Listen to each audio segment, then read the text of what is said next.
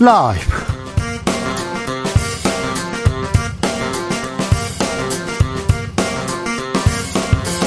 2023년 6월 29일 목요일입니다. 안녕하십니까. 주진우입니다. 후쿠시마 원전 오염수 방류를 두고 정치권 공방 격해집니다. 야당은 단식 투쟁, 여당은 횟집 챌린지로 대응하고 있는 사이 국민 불안감은 계속되고 있습니다. 주진우 라이브에서 여야의 의견 깊이 들어봅니다. 오늘은 국민의힘 우리 바다 지키기 검증 TF의 성일종 위원장 만나보겠습니다.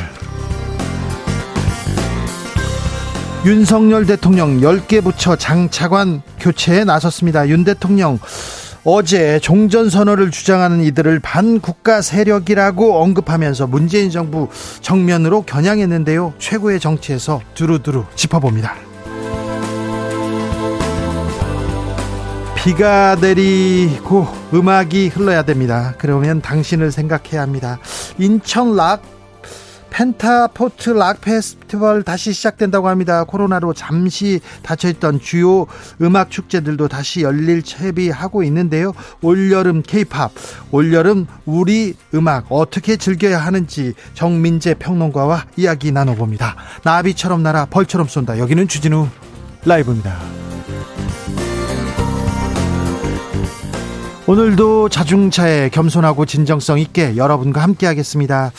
어, 톱스타 탐 크루즈 아저씨가 한국에 왔습니다. 영화 홍보차 나왔는데요. 또 잠실에서 지나가다 산책하다 여러 사람들 만났다고 하는데 어, 어떤 팬은 내가 탐 크루즈 인생에 20초를 가졌어 이런 소감을 쓰기도 했답니다.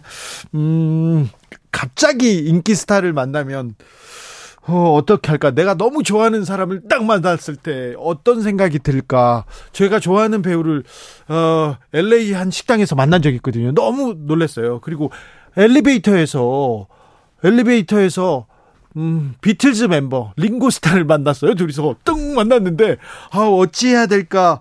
아 저도 DJ인데 한마디 하고 싶었는데 그냥 참았어요. 네. 자, 내가 좋아하는 스타를 만나게 된다면 스타와 데이트하게 된다면 어떨 것 같습니까?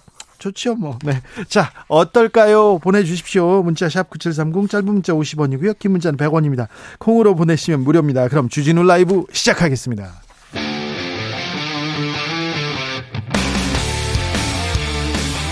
탐사보도 외길 인생 20년. 주 기자가 제일 싫어하는 것은?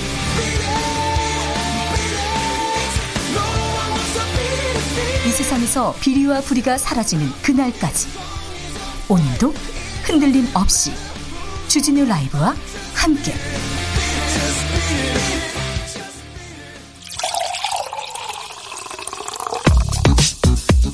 진짜 중요한 뉴스만 쭉 뽑아냈습니다. 주스. 정상근 기자 어서 오세요. 안녕하십니까? 아, 비가 많이 옵니다. 서울을 포함한 중부에 호우특보 발효 중입니다. 네, 어제 오후 소강 상태를 보이던 장맛비가 오늘 중부 지방을 중심으로 다시 쏟아지고 있습니다. 이 강원도 춘천과 충청남도 태안 등의 호우 경보가 서울과 경기도, 인천, 대전, 세종 및 충청권, 강원 영서, 전, 전북과 경북 일부 지역에는 호우 주의보가 발효 중입니다. 어제 실종 사건이 있었습니다. 근데 결국 돌아오지 못했어요. 네, 어제 실종된 이 전남 한평군 수리시설 감시원이 오늘 오전 인근 펌프장 교각에서 숨진 채 발견됐습니다. 어, 지난해부터 농어촌 공사가 위촉한 수리시설 감시원으로 활동한 고인은 어, 지난 27일 저녁 이 집중호우로 하천문이 불어나자 이 숨은 점검을 위해서 엄다천 인근으로 남편과 함께 나갔다가 실종이 된 바 있습니다. 아이고 참 다른 사람 그리고 논밭 어떻게 될까 이렇게 보려고 일하러 나갔다가 이런 사고가 있었네요. 네. 아, 고인의 명복을 빌겠습니다. 윤석열 대통령 장관 차관 인사를 했습니다. 통일부 장관 지명됐네요. 네, 윤석열 대통령은 오늘 신임 통일부 장관의 김영호 성신여대 정치외교학과 교수를 지명했습니다. 어, 김대기 대통령 비서실장은 김영호 후보자에 대해 국제정치 통일정책 분야 전문가라고 소개했습니다. 어, 김영호 후보자는 이명박 정부 청와대 통일비서관을 지냈는데요. 어, 뉴라이트 성향으로 남북 관계는 적대 관계라며 김정은 정권이 타도돼야 통일의 길이 비로소 열리게 된다라고 주장한 바 있습니다. 아, 통일부 장관이 김정은 정권 타도돼야 네. 네, 또한 헌법재판소의 박근혜 전 대통령 탄핵 결정을 두고 체제 전복 세력에게 붉은 카펫을 깔아주는 결과라고 밝혔고요. 어, 일제 강제동원 피해자에 대한 배상 책임을 인정한 2018년 대법원 판결을 두고는 반일 종족주의적 사고에 사로잡혀 있다라고 비판한 바 있습니다. 뉴라이트 인사입니다. 김정은 정권 다도해야죠. 다도됐으면 좋겠어요. 그런데 통일부 장관이잖아요. 남과 북이 통일을 위해서 이렇게 얘기를 해야 되는 사람인데 이런 분이 됐어요. 국민권익위원장 어떻게 됐습니까? 네, 부산 고검장 출신의 김홍일 변호사가 국민권익위원장에 지명됐습니다. 어, 김대기 비서실장은 40년 가까이 검사 및 변호사로 활동했다라면서 강직한 성품과 합리적 리더십을 통해 권익위 기능과 위상을 빠르게 정상화할 수 있는 책임자라고 설명했습니다. 어, 김홍일 전 부산고검장은 윤석열 후보 대선 캠프 출신으로 지난 대선 때 정치공작 진상규명 특별위원회 위원장을 맡아 윤석열 대통령에 대한 네거티브 대응을 맡았습니다. 어, 2007년 서울중앙지검 3차장 시절 이명박 전 대통령의 이른바 BBK 수사를 지휘했는데요. 네, BBK 수사팀 팀장이었습니다. 네, 당시 이명박 후보가 다스의 실소유주로 볼 근거가 없다며 무혐의 처분한 바 있습니다. 어, 그러나 이후 윤석열 서울중앙지검장 시절 이 다스는 이명박 전 대통령이 실소유한 것으로 결론이 뒤집힌 바 있습니다. BBK 수사를 했는데 BBK 수사를 했는데 나중에 보니까 수사를 참 못했더라 이런 얘기를 들었습니다. 아, 그리고 김홍일 검사는 조폭 관련해서는 우리나라에 뭐 손꼽히는 검사였는데요. 조폭을 잡는 검사가 국민 권익을 잡겠다고 네, 권익을, 권익을 위한 위원장에 이렇게 임명됐습니다. 아, 잠시 후에 저희가 또 자세히 짚어보겠습니다. 눈에 띄는 이름들이 있습니다. 특별히 대통령실 비서관들이 차관으로 많이 갔어요. 네, 어, 일단 이 문화체육관광부 2차관의 역도 국가대표 출신 장미란 용인대 체육학과 교수가 발탁됐습니다. 우리 역도 선수, 역도 선수 장미란 선수가 차관이 됐네요. 네, 대통령실은 그랜드슬램을 달성하기까지 얼마나 많은 노력과 투철한 자기관리가 있었겠느냐라며 인선 배경을 설명했습니다. 어, 그 외에 차관 인사에는 말씀하신 대로 대통령실 출신 인사들의 눈에 띄고 있는데요. 이 과학기술정보통신부 1차관에는 조성경 전 현 이 대통령실 과기비서관, 이 환경부 차관에는 임 김상준 대통령실 국정과제 비서관, 어, 국토교통부 1차관과 2차관에는 각각 김호진 대통령 관리비서관, 어, 백원국 국토교통비서관이 임명됐습니다. 저는 김호진 국토교통부 1차관이 눈에 띕니다. 주택 부동산을 총괄하는 자리입니다. 그래서 주로 관료 출신이 이 자리에 가는데요. 주택 부동산 가장 중요한 부분 아닙니까? 그런데 김호진 어, 차관 차관은 한나라당 당직자 출신입니다. 용산 이전 실무 책임자로서 대통령 눈에 들었다 이런 얘기가 있습니다. 아, 민주당에서는 강하게 비판하고 나섰습니다. 네. 어, 민주당은 구제불능 인사라며 극우 검사 편향이 우려의 수준을 넘었다라고 비판했습니다. 민주당은 극단적 남북 대결주의를 주장하는 사람을 통일부 장관으로 세우고 이명박 후보의 BBK, BBK 사건을 덮어준 정치 검사를 국민권익위원장에 앉혔다라고 주장했고요. 12명의 차관 인사 중 5명이 현직 대통령실 비서관 출신이라는 점에서 어, 대통령실이 장관을 건너뛰고 직접 부처를 지휘하겠다는 의지라고 주장했습니다. 국민의힘에서는 잘된 인사다 이렇게 이야기합니다.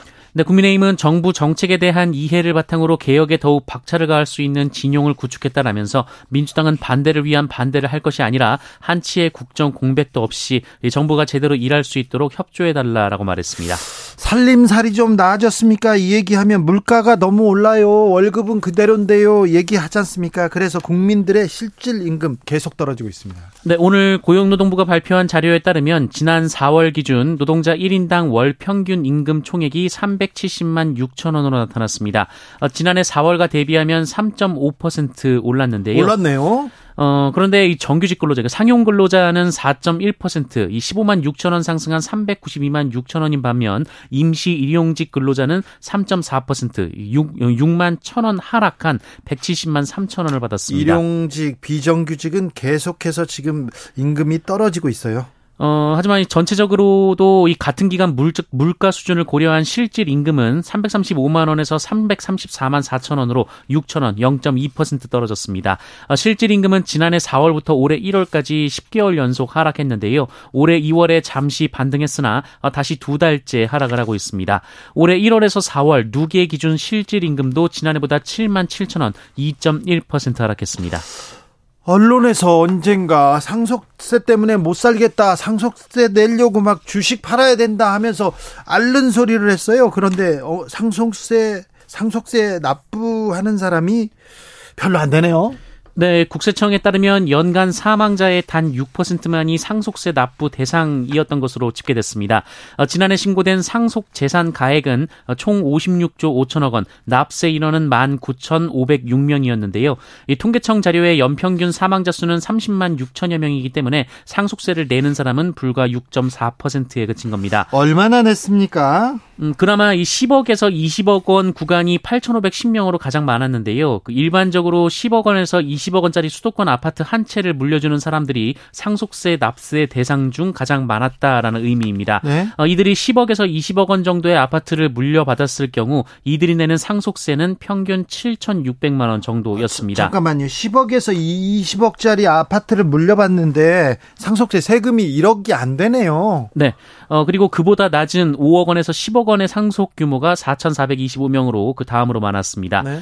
이 500억 원을 초과하는 구간은 38명이었는데요. 이 38명이 평균 4,600억 정도로 상속받았고요. 어, 이들이 납부하는 세금이 그러니까 상속세가 총 8조로 어, 불과 38명이 상속세의 7분의 1을 냈습니다. 그러니까 아주 부자들한테는 상속세가 아, 부담이 되는데 보통 사람들한테는 큰 부담은 없네요. 네, 그렇습니다. 네. 어, 검찰이 특수활동비 사용 내역을 내놨습니다. 네, 세금 도둑 잡아라 등 세계 시민단체와 뉴스타파가 검찰 특수활동비 사용 내역을 3년간의 소송 끝에 제출받아서 이를 분석한 결과를 오늘 발표했습니다. 네. 어, 이에 따르면 2017년 1월부터 4월까지 이 검찰의 특수활동비 기록 일부가 사라졌고 이와 관련된 예산이 74억 원으로 추정됐습니다. 어, 또한 윤석열 대통령이 서울중앙지검장으로 있던 시기를 포함해 2017년 이 서울중앙지검이 쓴 특수활동비 집행 기록 역시 무더기로 사라졌다고 뉴스타파가 보도했습니다. 어, 윤석열 당시 지검장은 2017년 6월 한 달간 18건의 특활비를 집행했는데요. 10만 원에서 많게는 200만 원까지 총 1,100만 원을 검사들에게 줬으나 이 돈을 받아간 사람이 써야 하는 수령증은 한 장도 없었다고 합니다. 어, 기록 폐기 정보도 남아 있지 않았다고 하는데요. 이 대검찰청 측은 이 상당한 시일이 경과한 일부 자료는 존재하지 않는다라고 밝혔습니다. 알아보기 어려운 자료들도 많았습니다. 네, 검찰이 공개한 윤석열 검찰총장, 서울중앙지검장 시절 쓴 업무 추진비의 영수증은 카드 영수증에 있는 식당 이름과 카드 결제 시간이 모두 지워졌다고 뉴스타파가 보도했습니다. 앞서 대법원은 업무 추진비를 쓴 식당 이름을 공개해도 아무 문제 없다라고 판결한 바 있는데요. 어, 검찰은 또한 흐릿하게 복사돼서 내용 식별이 불가능한 사실상 백지 상태의 업무 추진비 카드 영수증 사본을 무더기로 줬다라고 하는데 어, 이 때문에 전체 영수증의 61%가 판독이 불가능한 상황이라고 뉴스타판 보도했습니다. 어, 또한 이 검사들에게 지급된 특수활동비는 전액 현금으로 지급됐으며 2년 5개월간 총 290억 원 정도의 규모였다고 합니다. 그러나 누가 어떤 목적으로 특수활동비를 받아갔는지 정보가 없어서 용처를 확인할 수가 없는 상태라고 보도가 나왔습니다. 나왔습니다. 2년 5개월간 검사들이 특수활동비로 290억 원 정도를 썼다고 합니다. 영수증도 없고 누가 썼는지도 지금 안 남는데요. 영화에서 보면 검사들이 막 무술도 하고 수사도 하고 막 그러잖아요. 실제는 전혀 안 그렇습니다. 그냥 사무실에 앉아 있어요. 회사원입니다. 그런데 왜 다른 공무원에 비해서 검사들한테는 이렇게 활동비를 활동도 안 해요. 사무실에서 앉아 있는데 무슨 활동비입니까? 그런데 특수 특수한 활동을 안 한다니까요. 그런데 계속해서 이 돈을 줘야 되고 왜 이렇게 봉투를 주고 그 사람들한테만 이렇게 줘야 되는지 좀 납득이 안 돼요. 이런 부분부터 좀 내려놓고 검사들이 가야 되는데 왜 검사들만 특권, 특수 이런 거 붙이려고 합니다. 특수부, 아유, 특수부 수사들도 특수한 수사 요새는 잘 안 합니다. 아, 이 부분에 대해서 좀 고민해야 되는데, 좀 토론했으면 좋겠는데, 검사들도 나왔으면 좋겠는데, 어, 검사들도 본인들이 특수활동비 쓰는 거 좀 이상하다고 생각해요. 다른 동문들은 다 어디 가서 밥 먹었다. 그거 영수증 다 써야죠. 어떤 회사도 다 쓰는데 왜 검사만 안 씁니까? 이거 간첩 잡는 일 아니거든요. 특수수사, 마약 수사 안 한다니까요. 검사들이. 아, 이 부분에 대해서 다시 좀 고민해보는 그런 시간 갖겠습니다. 박영수 전 특별검사 오늘 구속 영장 실질 심사가 있었어요.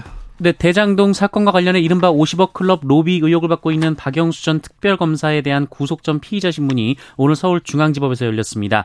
어, 박영수 전 특검이 출석한 심사는 오전부터 오후 1시 30분까지 약 3시간 30분간 열렸는데요. 어, 박영수 전 특검의 혐의는 특정경제범죄 가중처벌법상 수재 등입니다. 네. 어, 박영수 특검은 심사 전 기자들과 만나서 국민 여러분께 심려를 끼쳐 죄송하다라며 재판부의 사실을 성실하고 충실하게 진술하겠다라고 말했습니다. 또한 진실이 곧 밝혀질 것으로 생각한다라고 말했습니다. 진실이 곧 밝혀질 것이라고 생각한다 이렇게 얘기했습니다. 갑자기 수사가 수사가 진행되지 않다가 갑자기 수사가 굴러갑니다. 그러면서 대장동 일당이 갑자기 박영수요 이렇게 손가락질하는 것도 좀 이상하고요. 다른 50억 클럽 사람들은 그냥 지나가는 것도 좀 이상하고요. 그리고 50억 클럽이라는데 박영수 특검이 받은 돈이라고 이렇게 적시해서 나오는 보도가 5억인지 8억인지 이게 왜 50억이 안 되지 이것도 좀 이상하고요. 갑자기 또 박영수 특검에 대한 내용이 검사 검찰발 기사들이 막 쏟아지는 것도 이상하고요. 좀 많이 이상해요. 50억 클럽 수사는요. 아, 경찰이 두 영아를 살해하고 냉장고에 방치한 네. 그런 어머니 살인죄로 죄를 변경했어요. 네, 경찰이 수원 냉장고 영아 시신 사건으로 구속된 30대 친모에게 적용된 혐의를 영아 살해죄에서 일반 살인죄로 변경했습니다. 네. 어, 영아 살해는 현, 형의 감경 요소가 있기 때문에 살인죄가 네. 적용되면 더 무거운 처벌을 받을 가능성이 높습니다. 알겠습니다. 네. 여기까지만 들을게요. 아유, 네. 이런 기사는. 축구 선수 황의조 선수에 대한 논란이 좀 있습니다. 입장을 밝혔어요? 네, 사생활 논란에 휩싸인 국가대표 공격수 황의조 축구 선수 황의조, 황의조 씨가 오늘 자필 입장문을 공개하고 이 불법 촬영 의혹에 대해 사실무근이라고 밝혔습니다. 네. 황의조 씨는 여자친구라고 칭하는 자에 의해 허위 게시물이 업로드되고 사생활 영상이 유포됐다라면서 사생활과 관련해 많은 분들이 우려하는 것과 같은 불법적인 행동을 한 사실이 없다라고 말했습니다. 네. 앞서 자신을 황의조의 전 연인이라고 소개한 한 네티즌 네티즌은 온라인에 황희조 씨가 다수의 여성과 교제하면서 가스라이팅을 했다고 주장하며 황희조 씨와 여성의 모습이 담긴 사진과 영상을 공개한 바 있습니다. 어, 이에 황희조 씨는 스마트폰을 도난당한 뒤 사생활 폭로를 협박받아왔다라고 주장했고요. 해당 네티즌은 전혀 모르는 인물이라고 주장했습니다. 어, 황희조 씨는 최초 유포자를 포함해 2차 피해에 가담하거나 연루된 분들에 대해 어떠한 경우라도 선처하지 않고 법적 처벌을 구하겠다라고 밝혔습니다. 네.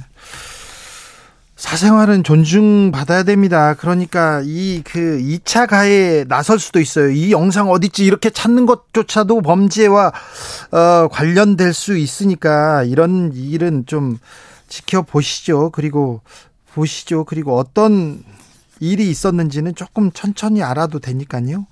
아무튼 어, 사생활 관련해서 너무 많은 사람들이 너무 많은 사람들이 어, 우려하고 또 질타하고 그러는 일은 좀 없었으면 좋겠습니다. 좀 일이 진행되는 걸 볼게요. 저희가 조심스럽게 이렇게 보도해 드릴 테니까 어, 그거 지켜보시면 됩니다. 주스 정상근 기자 함께했습니다. 감사합니다. 고맙습니다. 자. 내가 정말 좋아하는 스타를 만난다면 어떻게 할 것 같습니까? 대스타를 만난 경험 있습니까? 네, 만나고 싶은 사람 있습니까? 얘기 합니다. 5622님, 전 연예인은 안 좋아하는데요. 만약 스타를 만난다면, 진심 주진우 기자님 만난다면 악수 한번 하고 싶습니다. 그런 얘기 하지 마세요. 네, 이 얘기를 하려고 했어. 주 기자님 만나, 그거 하지 마세요. 그런 분들이요. 네, 하지 마세요. 네. 어, 7939님, 오다 가다 주 기자님 만나면 오전이면 따뜻한 밀크티 한 잔, 오후에는 kak테일 한 잔 마시자고 조르겠어요. 싫어요. 네. 전 됐으니까 혼자 드세요. 네. 저는 괜찮습니다. 전 술 안 먹어요. 7530님, 제가 주, 주 네, 저, 제 얘기 하지 말아요. 부끄럽게. 왜 그래요? 네. 아, 제가 좋아하는 주 기자님 갑자기 만나면 집으로 이렇게 초대해서 맛있는 연어 스테이크 구워주고 싶습니다. 제가 요즘 즐겨 먹는 요리거든요. 너무 많았는데 줄여서 고른 거예요. 예. 싫어요. 됐습니다. 네, 많이 드세요. 괜찮습니다. 네, 네. 7530님 많이 드세요. 맘만 받겠습니다. 맘만 받을게요. 네. 아, 9808님, 스타를 만난다면 어려운 일 있으면 연락 주세요라면서 내 명함을 주겠습니다. 어, 이거 좋네요. 어려운 일 있으면 연락해. 이렇게 스타한테. 어, 이거 좋네요. 네. 그렇군요. 7091님께서 예전에 우연히 카페에서요, 소녀시대 유나 씨를 바로 앞에서 본 적이 있는데요. 뭘 어떻게 할 수가 있겠어요. 그냥 멍하니 바라만 봤습니다. 아, 유나! 아, 제가 또 윤아를 또 잘 아는데요. 좀 친한데. 아, 네. 그럴 수 있죠. 그럴 수 있습니다. 네. 3272님. 저는 가수 송창식님과 배우 김혜자님 정말 뵙고 싶습니다. 뵙게 되면 큰절 드릴 거예요. 송창식님 노래를 직접 듣는 것 버킷리스트입니다. 아, 그렇군요. 좋죠. 아, 저는 대학교 때 태백산맥을 입고 있었습니다. 그런데 고속도로 휴게실 화장실에서 조정래 선생을 만난 거예요. 와 너무 가슴 뛰는 하, 너무 놀라 가지고요. 제가 그 어, 죄송한데 저기 소변을 보고 있었는데 그래서 제가 그 옆칸에서 이렇게 같이 일을 봤다는 거. 네. 그냥 그렇다고요. 0345님 제주에서 돌아오는 비행기에서 어디서 많이 뵌 분이 계셔가지고 반사적으로 안녕하세요라고 인사드리니까 그분도 환하게 웃으면서 네 안녕하세요라고 하더라고요. 자리에 앉아서 곰곰이 생각해 보니까 최수종 배우님이셨어요. 완전 동안에 너무 잘생기셨는데 순간적으로 아는 사람이라고 생각했어요. 어 거의 그럴 수 있죠. 아는 사람 맞잖아요. 잘 알아. 최수종 씨가 잘 몰라서 그렇죠. 저는 아.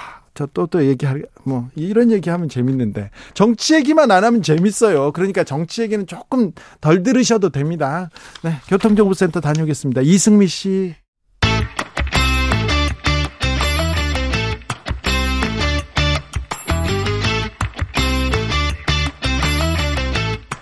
최고와 최고가 만났다. 자존심 강한 두 최고위원들한테 킬러 문항 한번 내보겠습니다. 최고의 정치.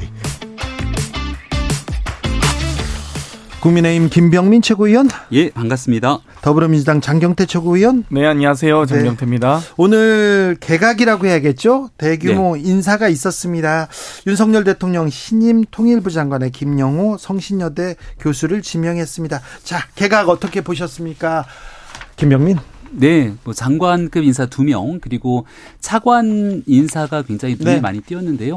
어, 대통령실에서 비서관으로 일했던 인사들이 대거 차관으로 발탁이 됐습니다. 네. 어, 전문성이 있는 인사들이고 이러한 인사들이 이제 내각이 중용되면서 윤석열 정부의 국정 철학을 이해하고 어, 보다 어, 적극적으로 이 국정 운영을 실행으로 옮길 수 있는 인사가 진행됐다 네. 생각하고요. 예. 오늘 있었던 인사 중에 가장 눈에 띄는 이 역도 선수 장밀한 차관 내정자. 네. 거의 모든 국민이 박수 치면서 환영하는 것 같아서 굉장히 기쁘고 뿌듯합니다. 네.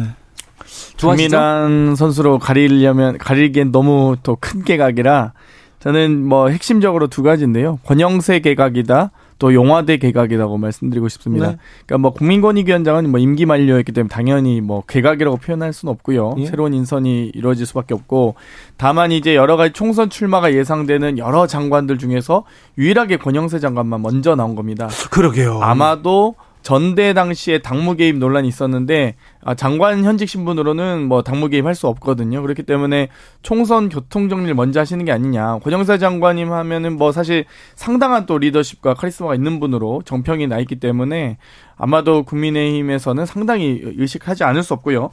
두 번째는 뭐 당연히 청와 이례적으로 좀 이 청와대에서 일했던 대통령실의 비서관이 다섯 분이나 차관으로 내정되면서 소위 과거에 논란이 됐었던 왕차관 논란 등을 비롯해서 이 완벽하게 이 윤석열 정부가 되는 건 좋은데 혹은 윤핵관 분들이 대통령실과 정당에 있는 건 좋은데 이 대한민국 정부의 윤핵관들이 이렇게 배치된 건 뭐 바람직한 상황은 아니다라고 말씀드리겠습니다. 왜 권영세 장관만 빨리 그 당으로 돌아오는 걸까요? 어, 일각에서는 뭐 원희룡 장관 얘기도 하더라고요. 예? 또 한동훈 장관 얘기를 하는 사람들도 있고 한데 일단 한동훈 장관 같은 경우는 뭐 정치 출마나 참여 등에 대해서 전혀 언급한 바가 없기 때문에 일단 두 분은 의원은 아닙니다. 그리고 원희룡 장관 같은 경우도 지금 원외 그러니까 네. 국회의원이 아닌 상태거든요. 국토부에서 해야 될 무수히 많은 일들이 남아 있고 지금 만약에 원희룡 장관 같은 인사가 그만두고 남아서 총선에 출마하겠다 그러면 그 어딘가에 대한 지역을 가서 막 뛰어야 되는 거잖아요. 그러니까 시기적으로도 맞지가 않을 것 같고 또 해야 되는 역할들을 마무리 책임감 있게 일한다는 의미가 있을 것 같습니다. 네. 권영세 장관은 용산이라고 하는 지역구가 있는 음, 장관 겸 의원이기 때문에 본인 있는 지역으로 돌아온다는 의미도 있고 또 통일부라고 하는 곳이 사실 현 정부에서 이제 북한과의 관계가 좀 많이 막혀져 있기 때문에 통일부 장관으로서 뭔가 남은 기간 동안 몇 달을 더 있는다 하더라도 특별하게 새로운 관계를 정성하기보다는 오히려 당에서 하는 역할들이 더 크다고 할 수 있을 것 같습니다. 자, 그런데 남북 문제 우리나라한테는 가장 중요한 문제입니다. 통일은 우리의 소원이고 과제인데 통일부 장관 아, 정권 실세가 가서 그 남북의 가교가 된다. 그리고 또 뭐라고 해야 되나 매파라고 할 수 있지 않습니까? 국민의힘 내부에서도 조금 온화한 온화한 목소리를 내면서 북한 관계를 좀 풀어보자 이런 얘기를 권영세 장관이 했었는데요. 이번 신임 어, 장관 내정자 김영호 장관 지명자는요 뉴라이트 출신이고 김정은 타도를 주장하는 사람입니다. 그리고 아, 반일 종족주의 콘서트하는 이영훈 교수와 이렇게 다니면서 극우적인 목소리를 계속 쏟아내던 사람인데 통일하고는 통일하고는 어울리는 인물은 아니잖아요. 그 아마 뭐 청문회를 거치면서 여러 도덕적인 면이나 이런 부분들의 평가는 있겠죠. 그럼 이제 과거에 있었던 내용들을 돌이켜 보면 이인영 장관, 통일부 장관 같은 경우는 과거에 있었던 전력들을 지켜보건데 우리 대한민국의 국익 중심으로 통일하기에 적합한 인사였던가? 라는 또 반문제기도 가능할 겁니다. 아, 왜냐하면 인영 장관 준비해 오셨군요, 김영민. 어, 네. 누가, 이걸 어떻게 풀까 했는데 누가 자, 뭐래도 들어봅시다. 굉장히 네. 정치적으로 네. 편향돼 있다. 또 누가? 대한민국의 국익보다는 북한 중심으로 이 통일 문제를 풀어가는 것 아니냐 여러 비판적인 목소리가 많았습니다만 또 나름대로 역할하기 위해서 고생했던 일들도 있다고 아니, 생각합니다. 북한 중심으로 풀었습니까? 지난달 있었던 문재인 정부의 5년 기간들을 지켜보게 되면 대한민국에 대한 국익 중심으로 남북 관계를 풀어간다는 느낌보다는 오로지 북한 중심으로 이 남북 관계를 풀어갔기 때문에 결과적으로 북한의 핵과 미사일 고도화에 대해서 어떠한 제지도 하지 못했고 네. 그런 일들을 국제사회 속에서 북한 편에 들듯이 이야기를 해왔던 거 부인할 수 없는 사실 아닙니까? 부인할 수 없는 사실이다. 무책임한 국가간 가진 반국가 세력이다. 윤 대통령의 말과 지금 김병민 최고의 말이 지금 지금 그 일맥이 상통하는데요.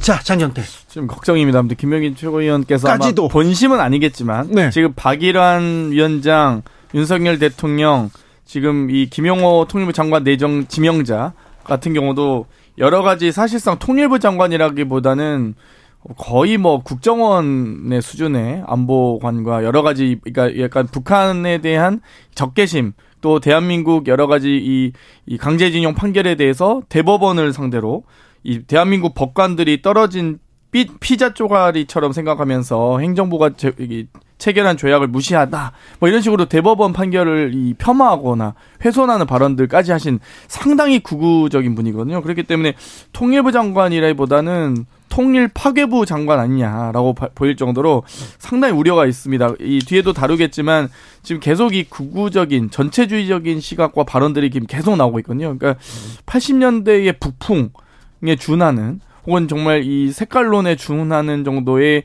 이 저급한 선동이 계속 나오고 있기 때문에 저는 이 부분 좀 심각하게 봐야 된다고 봅니다. 왜 이렇게 또 갑자기 간첩 반국가 세력 이런 아, 색깔론이라고도 얘기할 수 있는 이런 강력한 단어들이 이렇게 계속 나오는 걸까요? 아, 예, 그 간첩 발언했던 분 경찰 제도 뭐 개선 네. 위원장인가요? 네. 그 발언은 적절치 않았다. 그리고 국가의 공적 위치에 있는 사람들의 발언이 어, 국민들 보시기에 불편함을 자아내거나 또 사실관계에 근거하는 명확한 어, 팩트를 제시하는 일들이 아닌 이런 정치적인 발언으로 국민적 공론 분열이 있게 된다면 저는 그런 일들은 지양해야 될 필요가 있다는 말씀을 거듭 드리고 있습니다. 네.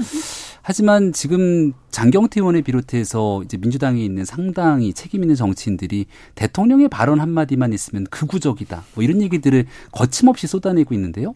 똑같은 방식으로 반사해서 돌려드린다면 민주당의 이재명 대표가 쏟아내고 있는 발언들은 매일같이 그럼 극좌 유튜버의 발언입니까?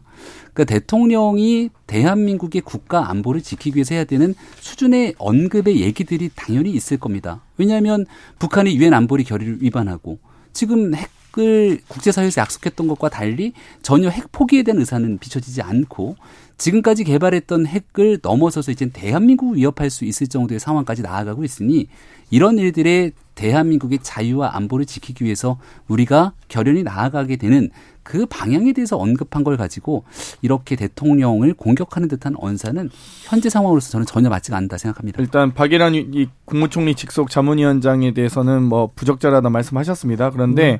문재인 대통령을 간첩이라고 하는 것이 부적절하듯 윤석열 대통령이 말씀하신 반국가 세력이 유엔 제재 풀어달라고 읍수하고 종전선언 노래를 부르고 다녔다. 그럼 여기서 말하는 반국가 세력은 무엇일까요? 보기를 드릴까요? 1번 민주당이다. 2번 미국이다. 3번 바이든 대통령이다. 4번 국민의힘이다. 네. 근데 누가 봐도 상식적으로 반국가단 세력에 대해서 국민의힘 의원님들 마저도 어, 이 해석에 대해서 지금 제대로 해서 해명을 못 하고 계시잖아요. 문재인 정부를 이렇게 지칭한 건 맞죠?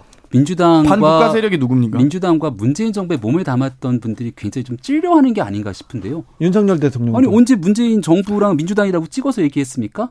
그 당시를 생각해 보면 김정은 위원장 답방이 필요하다고 수많이 얘기하면서 네. 김정은 위인 환영단을 얘기했던 사람들의 모습이 있습니다. 반국가 세력 아닌가요? 아니 그 아니 그리고 실질적인 종전 선언이 필요하다고 얘기를 하면서 목소리를 높였던 사람들, 네. 북한의 대북 제재를 풀어야 된다고 주장했던 사람들이 있습니다. 네. 정부 입장에서 여러 가지 내용들 평화를 위해서 뭐 했다고 주장을 하고 있습니다만 이런 사람들의 의견에 동조라도 하듯이 네. 아니 북한이 대한민국 수백억의 혈세가 들어간 남북 공동 연락사무소를 폭파시켜 버리는데 네. 그리고 나서도 종전선언 등을 언급했던 목소리들이 들린다면 이러한 방식으로 대한민국 국가관 이 대북관이 가서는 안 된다라고 주장하는 것이 저는 무엇이 문제일까? 김병민 최고 예. 킬러 문항 푸느라고 고생이 많으세요.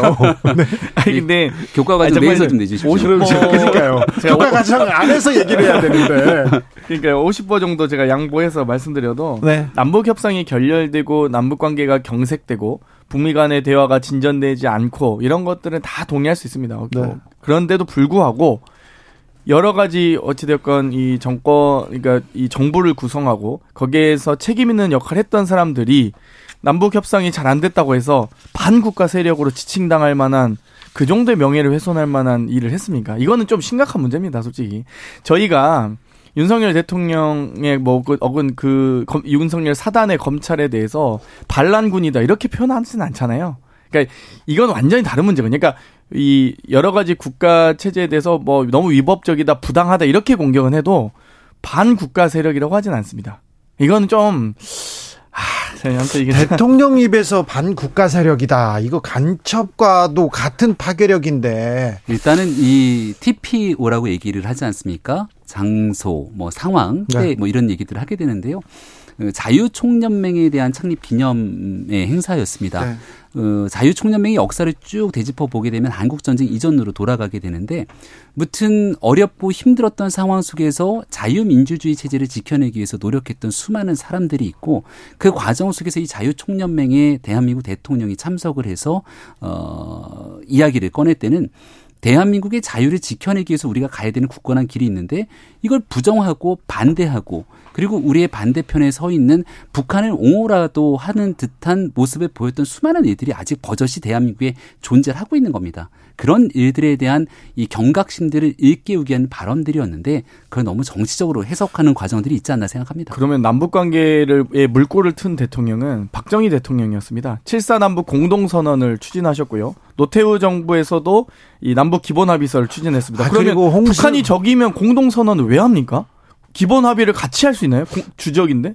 홍, 이게 말이 안 되거든요. 홍순하고 가뭄 났을 때 서로 돕고 막 그랬잖아요. 그러니까 북한에 대해서 우리가 대한민국의 통일을 하기 위한 우리 대한 헌법상의 대통령의 책무가 존재하면서도 우리의 안보를 지켜내기 위한 대한민국의 이 공통의 이중적인 책무가 함께 존재합니다. 그 두 가지를 같이 봐줘야 되는데 지난 5년의 기간 동안 문재인 대통령이 해외에 나가서 수많은 외국 정상들을 만났을 때 했던 가장 기본적인 얘기는 한반도 평화, 북한의 비핵화, 그로 인한 종전선언 거의 이런 이야기들만 고장난 레포드만처럼 반복됐던 거 아닙니까? 근데 현실은 북한이 핵을 포기하지 않고 있는 상황이었고 여전히 대한민국에서도 자유민주 민주주의 체제를 부정하고 있는 세력들이 있는 건 팩트이니 그 부분에 대한 문제점을 지적했다고 보면 좋겠습니다. 반국가 세력은 사과하셨으면 좋겠습니다. 대통령께서.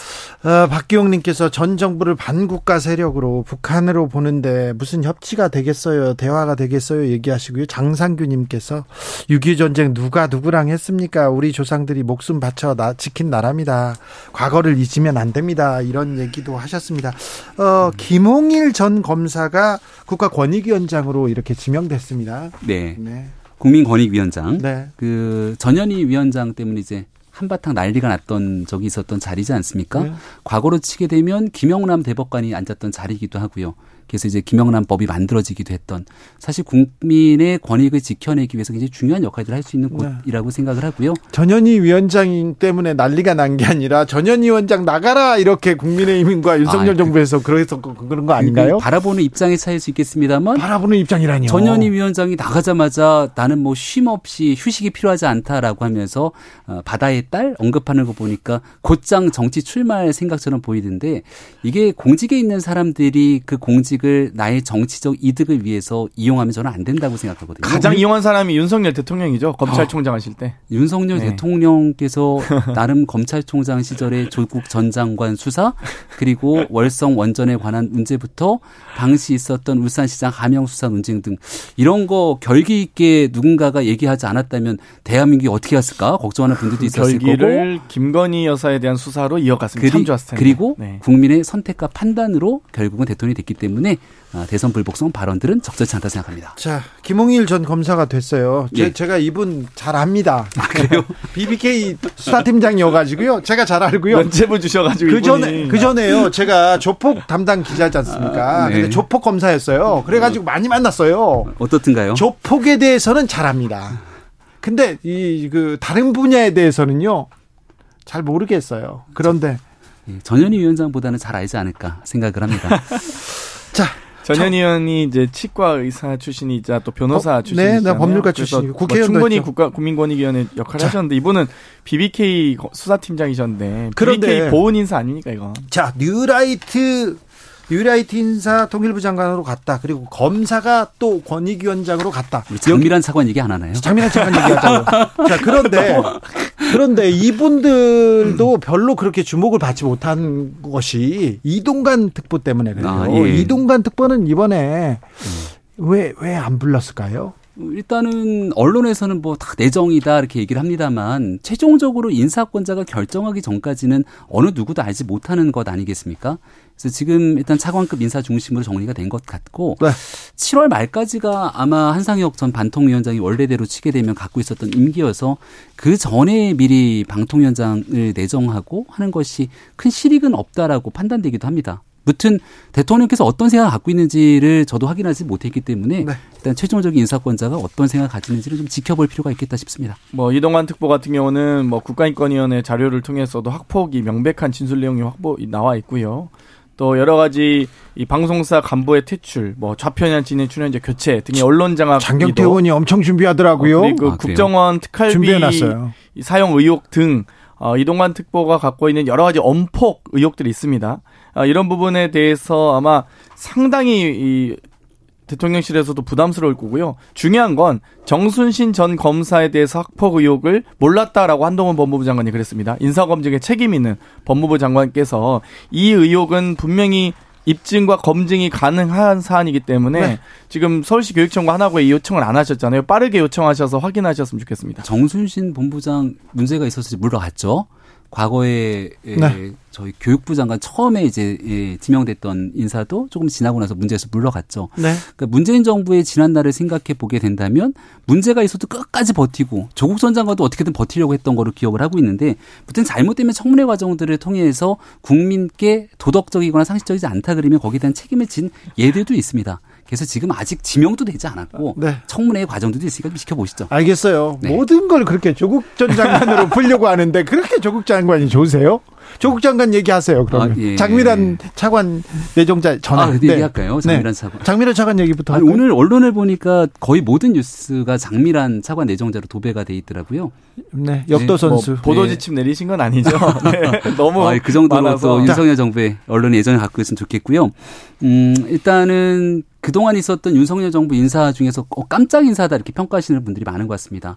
평소 장미란 선수가 보여줬던 그런 여러 가지 국민께 희망을 줬던 내용들이라든지 그 감동적인 측면에서의 국민적 관심도 좋은 것 같고 네. 근데 그것만이 있는 것이 아니라 본인 스스로 학업을 꾸준히 정진하면서 체육 행정에 관한 일들을 고민해 왔고 그 길로 어, 그 이후에 이제 학교에서도 일을 했던 여러 가지 경력들이 다 같이 접목이 된 것 같은데 좋은 인사에 대해서는 좀 좋은 어, 평가도 부디 함께 내려줬으면 좋겠습니다. 장민환 차관 내정자가 잘 하시길 기대합니다. 고맙습니다. 네, 네 조국 전 장관 얘기하세요. 그럼. 아, 조 전 장관. 네, 네. 어, 조국 전 장관 출마 뭐 이런 얘기하는 건가요? 민주당에서는 뭐라고 합니까? 아, 장관님 출마요? 네. 그거는 일단 저희 당원이 아니시고 입당하신 적이 없으세요. 네. 그래서 어찌되었건 본인 개인적인 또 판단의 부분이기 때문에 저희가 뭐 코멘트하는 건 아직은 부적절한 것 같습니다. 네. 음, 그렇군요. 아, 뭐 조국 전 장관의 출마야 우병우 뭐 민정수석의 본인이 결정하시는 건데 요즘 네. 또좀 조용하네요. 한참 또 움직이시다가 왜냐하면 조국 전 장관보다 조금 더 센 분이 움직이기 시작했거든요. 네. 그 추미애 전 장관이라고. 네.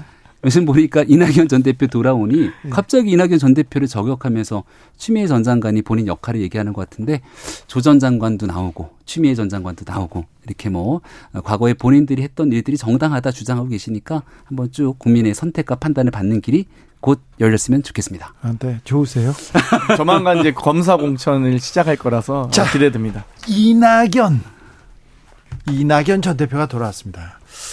이낙연이 뭐를 할 건가? 뭐 DJ 묘소 참배했고 그럼 봉화마을 가는 거야. 그리고 음. 누구 이재명 대표하고는 언제 만난대? 회동은 어떻게 되는 거야? 그러면서 이 관심이 좀 많아졌습니다. 사실은 민주당은 정책 민생을 위한 뭐 행보 이런 부분에 대해서 조금 더 나와야 되는데 지금은 이 뉴스가 더 주목받는 음. 것 같습니다. 어떻습니까? 일단 여러 가지 1년간 외국에서 공부하고 오셨는데요. 지금 15개월째 이 여러 무역수지 적자라든지 7개월 연속 수출 감소 등의 대한민국 국격과 경제성이 매우 어려운 상황으로 나락으로 지금 빠져들고 있습니다. 그렇기 때문에 문재인 정부 지금 초대 국무총리로서 역할을 아마 고민하시고 또 돌아오셔서 아마 여러 가지 역할 하시라 보는데 이 정치인이 여러 가지 이, 이 여러 이 묘육을 참배하고 이런 것들은 가장 기본적 예의의 측면도 있습니다. 그렇기 때문에 저는 뭐 이렇게 이 촉박하게 하시거나 이러지 말고 오히려 순리대로 언론에서 막 언제 만나냐 이렇게 지금 좀 그런 독촉하는 느낌이 있는데요. 순리대로 저는 다 이루어지려 보고요. 김대중 대통령의 묘역 참배, 또 노무현 대통령 묘역 참배, 문재인 대통령의 만남, 그 이후에 아마 이재명 대표의 만남도 자연스럽게 이루어지리라 봅니다. 이재명파 그리고 이낙연파 분명히 있거든요. 지지자들도 갈리고요. 거기에 조국파까지 나서서 이 세 파벌이 싸우는 거 아니냐 이 얘기도 합니다. 그러다가 결국은 합칠 것이다 이런 얘기도 하고요. 아니면 여기서 싸울 것이다 그런 얘기도 나오는데 이런 얘기는 어떻게 보십니까? 저희는 아무래도 이제 시스템 공천과 이 공천 룰이 이미 확정이 되어 있고요. 거기에 대해서는 뭐 오랜 오랜 어떤 여러 가지 consensus가 형성되어 있습니다. 그렇기 때문에 뭐 국민의힘처럼 갑자기 전대 앞두고 룰을 바꾼다든가 이런 일은 없을 거고요. 어찌되었건 여러 가지 다양한 세력들의 다양한 목소리들이 저는 분포하는 것이 또 가장 민주당다운 모습이다라고 생각하고 있습니다. 네, 그 민주당다운 모습이 얼마 전에 이낙연 전 대표 당 영구 당원 제명해야 된다 이런 청원에 수만 명이 같이 동의하고 했던 게 민주당의 모습인가 뭐 이런 생각이 들기도 하는데요. 숨어 있는 거잘 찾아와요. 아주 네. 일부의 네, 의견인데 네, 그리고요. 수만 명의 네. 얘기들이 일부의 의견이라고 생각하지는 않습니다. 제가 굉장히 흥미롭게 봤던 건 통상 이제 민주당이 몸에 담고 있는 많은 분들이 귀국하거나 돌아오거나 정치 행보를 하면 일단 봉화마을을 가거나 이런 본인들이 가고자 하는 길들이 명확한데 김대중 전 대통령 묘역을 찾았다는 거잖아요. 네. 그러니까 정치의 출발점을 DJ로부터 같이 시작했던 일들도 있지만 지금의 민주당이 과거에 김대중 전 대통령의 민주당의 길과는 사뭇 상당히 멀어졌다는 평가를 내리시는 분들이 적지 않습니다. 그 대표적인 예가 각종 여론조사 지표에서 호남에서의 이재명 대표와 민주당을 향한 지지가 옛날 같지 않거든요. 그러니까 이런 모습들 속에서 이낙연 전 대표가 이재명의 민주당으로 바꿔가는 길에 대해서 완전히 좀 비토적인 다른 길을 좀 트는 것이 아닌가라는 생각이 드는데 뭐 내적으로 잘 조정해서 역할들 하셨으면 좋겠다는 뭐 생각입니다. 뭐 저희야 어찌되었건 여러 가지 다양한 목소리들을 또 함께 용광로를 만들어 갈 예정이고요. 근데 국민의힘은 항상 제가 여쭤보는데 창당일이 언제냐 했을 때 정확하게 말씀하신 분들이 없으시더라고요. 저희는 김대중의 역사와 노무현의 정신 또 문재인의 운명과 함께하는 정당이라면 이 전두환의 역사와 노태우의 정신 뭐 이명박의 운명과 함께하는 정당인가요? 그러니까 아, 그거 아니라고 몇 번 얘기했는데 그러니까 되면 또 들고 나오시네요. 그러니까 정확하게 국민의힘 홈페이지 가면 연역이 다 나와 있다니까요. 아 그러면 창당이는 네. 아무튼 언제인지 네. 말씀해 주죠. 우리 시청자 그 네. 예청자들 많이 계시니까 과거에 있었던 한나라당 시작됐던 그 길부터 시작됐던 국민의힘 홈페이지 에 들어가면 그 연역들이 쭉 나와 있습니다. 확인해 보시면 될 것 같습니다. 네. 뭐라고요? 네, 그러니까 연역이 나오 그러니까 네, 아 민정당 얘기를 하고 싶은 어, 것 같은데 과거에 서 전두환 전 대통령 시기 그 이후로 있었던 3당 아, 합당 등에 대한 지난한 역사들이 있기 때문에 음, 네. 그러한 일들이 중간에 좀 복잡하게 꼬여 있던 현대사의 과정들이 있고요. 국민의힘 음. 홈페이지에 들어가 보시면 정확히 그러니까 말씀해 주세요.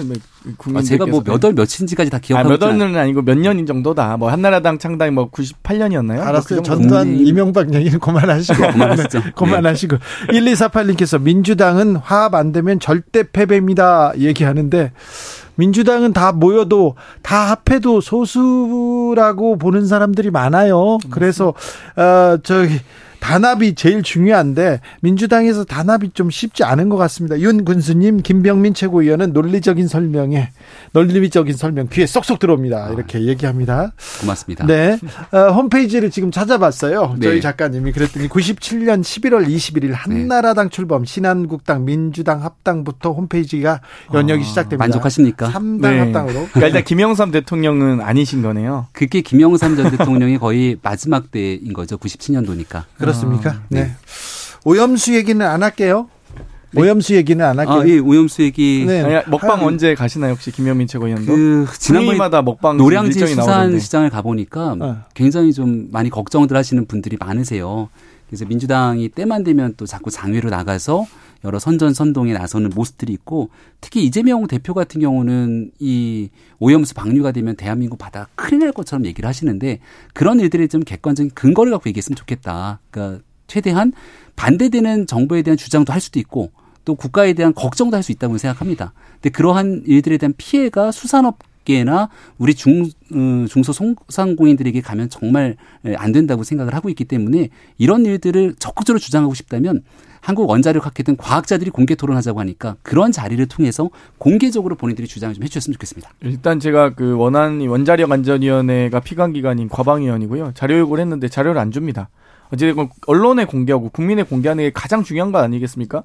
이 지금 이 방사능 수치나 이런 부분들은 국가 기밀이 아니잖아요. 그리고 결론적으로는 말씀드리면 그렇게 안전한 오염수면 일본 영토 내에 매립하십시오. 지하 매립을 하든 아니면 수증기 방출을 하든. 근데 왜 굳이 가장 싸고 가장 위험한 방법을 선택합니까? 네. 대한민국 정치인하면 그 부분에 대해서 가장 안전한 선택을 해달라고 촉구할 수밖에 없는 겁니다. 네. 어, 장경태 의원 문자도 응원 문자도 왔습니다. 3651님께서 장경태 의원 날카로운 분석 너무 시원합니다. 얘기합니다. 어, 장경태도 응원한다 이런 얘기합니다. 그런데요 민주당 입장 장경태 의원은요 좀 답답하기도 할 것 같아요.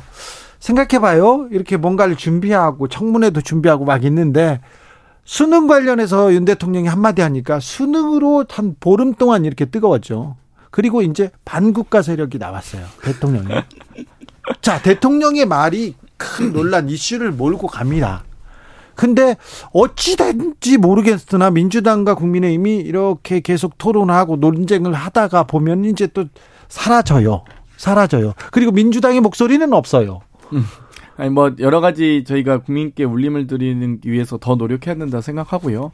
다만 이제 이 대통령 윤석열 대통령께서 뭐 교육 전문가다 이런 얘기들을 국민의힘에서 많이 주장을 하셨는데 뭐 피, 비문학 지역 영역의 여러 문항들이 문제들이 뭐 어려웠다. 어, 그래서 킬러 문항을 없애는 이런 얘기를 하셨잖아요. 근데 실제로 이번 6월 모의고사 결과를 보면 만점자가 예년에 비해서 4배 이상 증가했습니다. 그만큼 지금 현재 모의고사 출제 경향 자체가 상당히 좀 이 좀 소위 쉬워지고 있는 과정이었고 예? 그 과정을 정확하게 분석하기도 전에 6월 모의고사 평가가 나오기도 전에 지금 교육부 대입국장 경질되고 수능 평가원장 사임하셨잖아요. 그러니까 이렇게 이 수능을 5개월 앞두고 150일밖에 안 남았는데 이렇게 막 정말 대통령의 발언이 얼마나 중요한지 엄중한지에 대해서 다시 한번 좀 생각해 주셨으면 좋겠습니다. 네, 다시 또 수능 문제로 돌아가는군요. 일단은 이 모의 평가 결과에 대한 난이도 문제를 언급한 것이 아니었다라는 부분을 분명히 짚고 넘어가고요.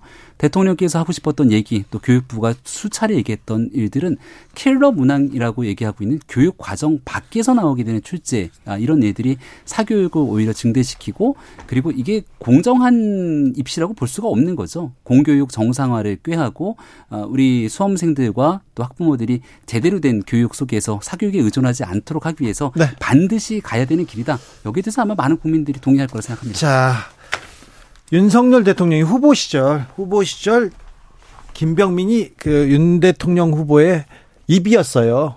입이었어요. 킬러 문항 얘기 같은 경우 그런 얘기는 안 했으면 좋겠다 이런 생각 들죠. 아 킬러 문항은요. 근데 네. 사람들이 민주당 그 얘기를 하잖아요. 150일 앞두고 대통령 주장으로 이게 바뀌었다. 네. 근데 그 킬러 문항 출제하지 않겠다라고 얘기한 게 교과평이 올해 3월에 얘기했다니까. 자자. 그럼 네. 반국가 세력 굳이 그런 얘기를 안 했으면 좋겠다 이렇게 대변인이었으니까. 대한민국의 이 정체성과 정통성을 오염수 바다에 안 버렸으면 좋겠죠. 그러니까 이렇게 질문하시는 게 지금 킬러 문항을 내시는 거예요. 그렇죠. 교과 과정에 나와 있지 않고 질문지 없는 굉장히 불공정합니다. 아니, 전, 전 국민께서 작년에 킬러 문항 한번 문제를 풀이하신 적 있습니다. 김병민 바이든 날리면 감사합니다. 감사합니다. 네,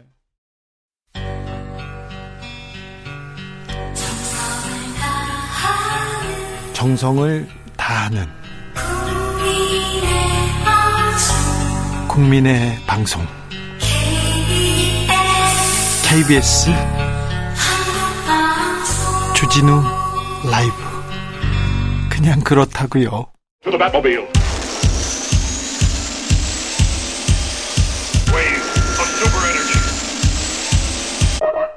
주기자의 1분 경남 합천에서 소가 탈출했습니다. 이름을 밝히지 않은 50개월 된 이 암소는요, 지난 15일 경매 소시장에서 팔릴 예정이었습니다. 그런데 암소는 트럭에서 순순히 내리는 척 하다가 바로 도망갔습니다. 축협 직원이 앞을 막아섰지만 암소는 톰 크루즈 아저씨처럼 빠른 속도로 이 직원을 제치고 달아났습니다. 소가 평상시에는 느리지만 도망갈 때는 아주 날렵합니다. 축협 측에서는 안전사고를 우려해서 신고했고요. 경찰과 인근 군부대까지 총동원해서 수색에 나섰지만 소를 찾는 데는 실패했습니다. 여기서 잠깐 조금 어려운 일만 있으면 구, 왜 군인들을 동원하는지, 왜 군인 아저씨들한테 맡기는지 저는 이해가 되지 않습니다. 다시 서로 돌아옵니다. 행방이 묘연했던 암소는 탈출 11일 만에 도로에서 풀을 뜯어먹다가 발견됐습니다. 그리고는 순순히 그리고 기쁘게 주인에게 돌아갔다고 합니다. 축협은 소를 경매하려다가 벌어진 일인 만큼 소에게 영양제와 한 달치 사료를 지급하기로 했습니다. 참 잘했습니다. 소 주인은 암소를 팔지 않고 계속 키우기로 했다고 합니다. 참 잘했습니다. 그냥 감사하다는 생각까지 됩니다. 소가 주인하고 사이좋게 풀 뜯어 먹으면서 행복하게 살았으면 좋겠습니다. 간첩, 반국가 세력, 그런 소리 신경 쓰지 말고요. 어렸을 적 동네에서 있었던 얘기 같아요. 우리 집에서도 있었던 얘기 같은데 왠지 미안하고 찡하고 감동적이고 그렇죠. 그런데요. 좀 소고기는 또 먹고 싶고 그렇죠. 저도 그렇습니다. 그냥 그렇다고요. 주기자 1분이었습니다. 림피스깃 Take a look around.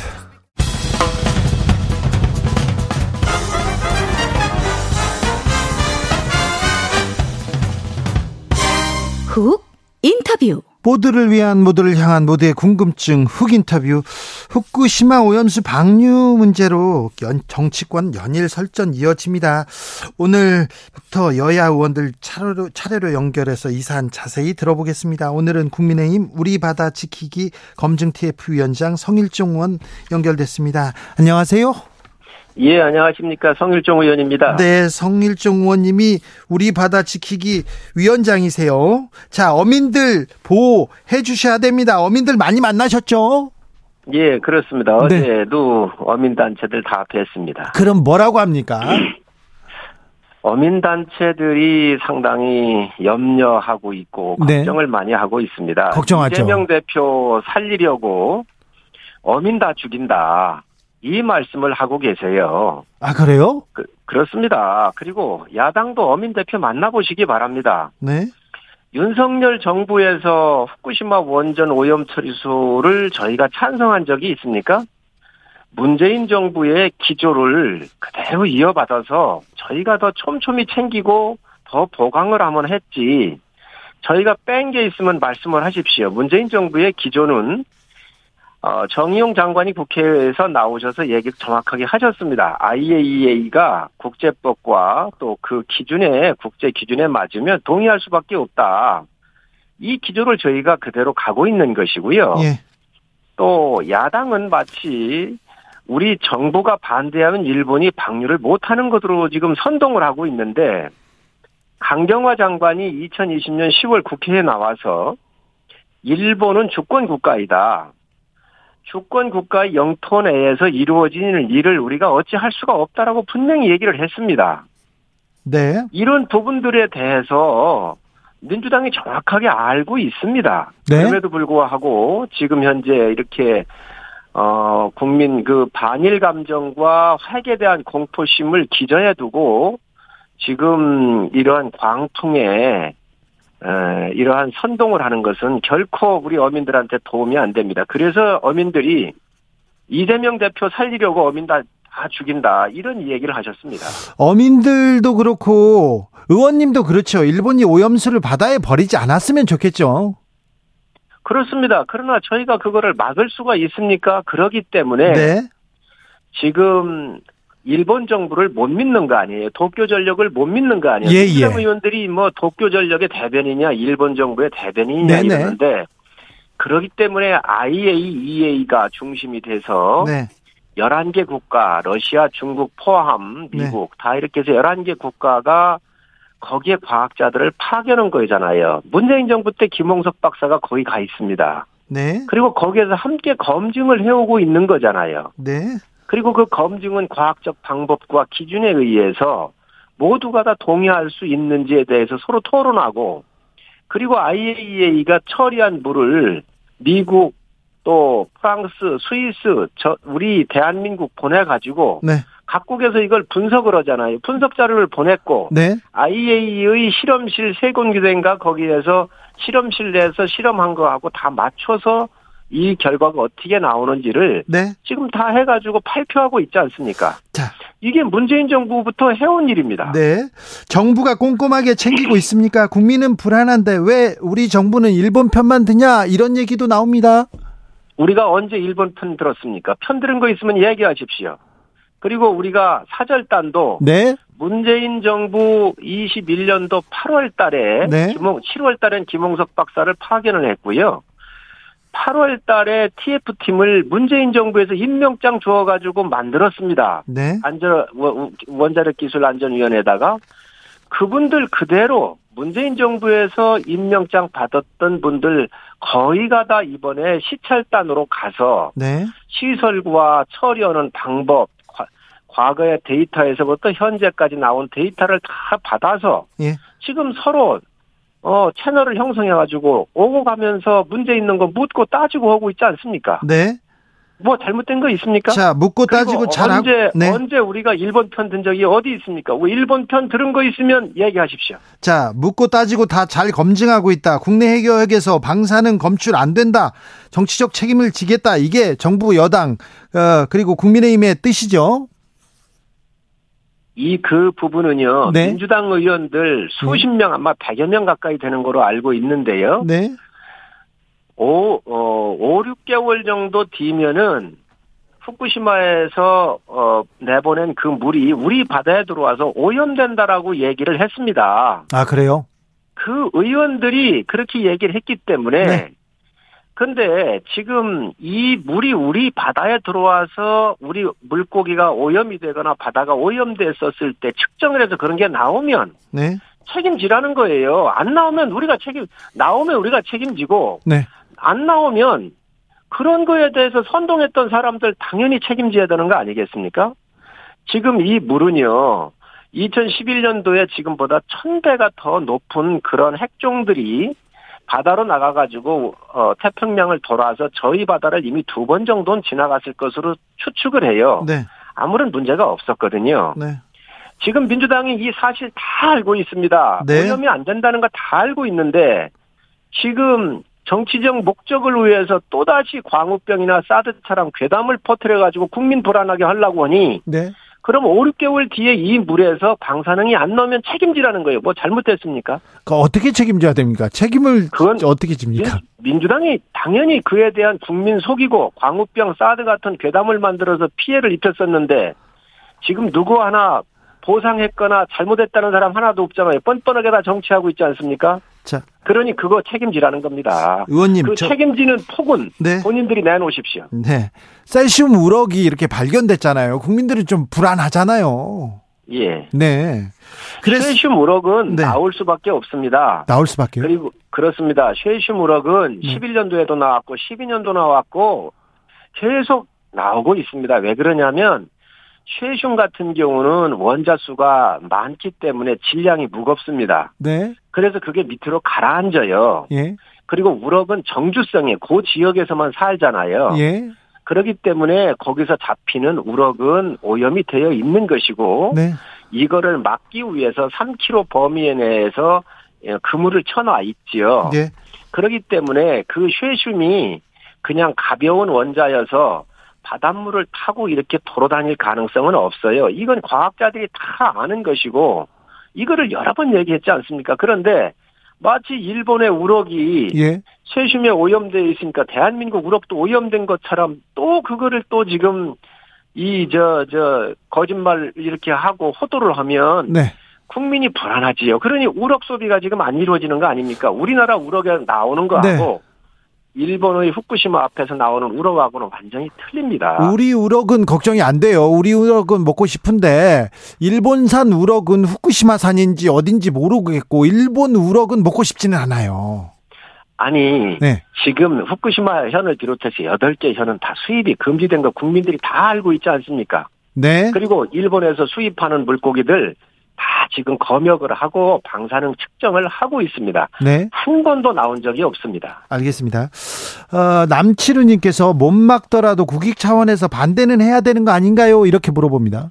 국익, 국익이 어떤 국익이지요? 우리나라 국익 차원에서. 대한민국이, 예. 예. 대한민국이 문, 문명 국가입니다. 네. 문재인 정부에서 내놨었던 그 기조가 국제적인 기조하고 똑같아요. 네. 그런데 다른 나라들도 예를 들면 동의를 하고 과학적 기준이나 국제법적으로 위반이 되지 아니하면 예. 그거에 대해서 문제 제기를 않는데 네. 우리가 어떤 과학적인 데이터도 없이 예. 그거를 무조건 반대한다고 나섰을 때 그게 과연 국익이겠습니까? 알겠습니다. 최기식님께서 성일적 의원님 기죽지 말고 힘내세요. 응원합니다. 이렇게 응원 메시지 보내셨고요. 0646님께서는 성일적 의원님 야당 시절에 국민의힘 반대했잖아요. 이렇게 물어봅니다. 아, 그거 설명드리겠습니다. 네. 20년도 제가 비대위원을 할 때 10월 달에 네. 문재인 정부에서 후쿠시마 오염수를 이걸 이거에 대한 대책이 전혀 없었습니다. 네. 그래서 처음으로 야당에 이 오염 오염수에 대해서 이 부분에 대책을 세우라고 저희가 얘기한 게 맞습니다. 네. 그리고 21년도 4월 달에 저희 당에 여러 의원들이 이거에 대해서 대책을 세우라고는 결의안을 국회에 낸 것도 맞고요. 예. 그러고 나서 9월 달에서야 민주 저 문재인 정부에서 9개월이 지난 9, 9개월이 지난 21년도 7월에서야 대한민국의 킴스에 김홍석 박사를 파견하기 시작을 하고요. 네. 10개월 뒤 정확하게 21년 8월 달에 네. 원자력 안전위원회에다가 TF팀을 만들어서 네. 그때부터 대책을 세우기 시작을 하는 겁니다. 예. 야당은 정상적인 역할을 한 거예요. 예. 아무 대책을 안 세웠으니까. 그런데 그 이후에 문재인 정부에서 대책을 세우고 국회에 답변을 하고 있으니까 그 이후에는 우리 당이 어떤 의견도 안 내잖아요. 이것도 그렇습니다. 그런 인과관계, 그 순서적인 여러 가지 진행됐던 절차를 다 무시하고 야당 너희도 그때 반대했잖아 이렇게 얘기를 하는데 네. 저희가 문제 제기한 건 20년 10월이고 예. 문재인 정부가 이 부분에 대해서 대책을 세워 주신 것, 세우기 시작한 것은 네. 21년도 7월과 8월부터 대책 세우라고 했다. 10개월 지난도부터 네. 움직이기 시작을 한 겁니다. 예. 자, 유승민 전 의원이 국민적 불안감을 괴담으로만 치부해서는 안 된다. 국민들을 개돼지 취급해서는 안 된다. 이렇게 얘기하셨는데 이 지적은 어떻게 받아들이십니까?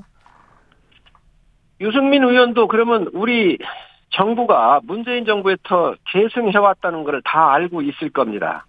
그리고 국민을 개돼지 취급을 했다고 얘기를 한다고 한다면 이거 사과하시기 바랍니다. 윤석열 정부에서 국민을 개돼지 취급한 게 뭐가 있죠? 구체적으로 얘기하시기 바랍니다. 아니 오염수 국민이 불안해하는데 이거 괴담으로 치부해서는 안 된다 이러면서 얘기했으니까. 지금 그러면은 네. 성주 참여는 피해 안 받습니까? 지금 괴담이 아니고요. 예. 하나만 제가 말씀을 드리겠습니다. 지금 이 괴담을 퍼뜨리고 하고 있는 민주당에 동조하거나 민주당의 이야기하는 과학적 논거에 대해서 동의하거나 하시는 대한민국 과학자를 본 적이 있습니까? 만약에 민주당의 논리에 찬성하는 과학자가 있으면 네. 얼마든지 나와서 네. 중간 지대에서 우리 네. 과학자들하고 어떤 과학자들이 나오든 토론하십시다. 네. 이런 거를 이렇게 함부로 얘기하는 유승민 의원 정말로 유감이고요. 네. 이분은 개인의 감정을 함부로 얘기 안 하셨으면 좋겠다는 말씀 드립니다. 알겠습니다. 잘 알겠어요. 아무튼 국민들이 걱정하니까 우려할 수, 우려하잖아요. 바닷가에 버- 바닷물에 버리고 그러니까 그래서 우리 정부가 우리 여당이 좀잘좀 챙기고 따지고 이렇게 검증해 주시기 바랍니다. 그렇게 하고 있습니다. 네. 지금 예를 들어서 우리가 공업용 공장에서 나오는 폐수 속에는 카드뮴 비소 납 같은 중금속들이 많이 있거든요. 예. 그 물을 쌓아놓을 수가 없기 때문에 다 걸르고 걸러서 기준치를 과학적으로 기준치를 만들어 가지고 네. 그것을 자연계에 순환을 시키는 건데 이 후쿠시마 거도 거의 유사하다고 보시면 됩니다. 네. 그래서 과학의 영역이라고 하는 거예요. 예. 그래서 국민들께서 네. 정부도 최선을 다해서 네. 잘못되는 게 없는지 과학의 기준치를 오버하는 게 있는지 그렇죠. 기기는 잘 작동되고 있는지 예. 검증하고 주시하고 또 소통하고 있습니다. 네, 그 얘기를 많이 해 주셔야 돼요. 네. 예, 예. 네. 믿으셔도 됩니다. 또 저희가 네. 만약에 문제가 있으면 네.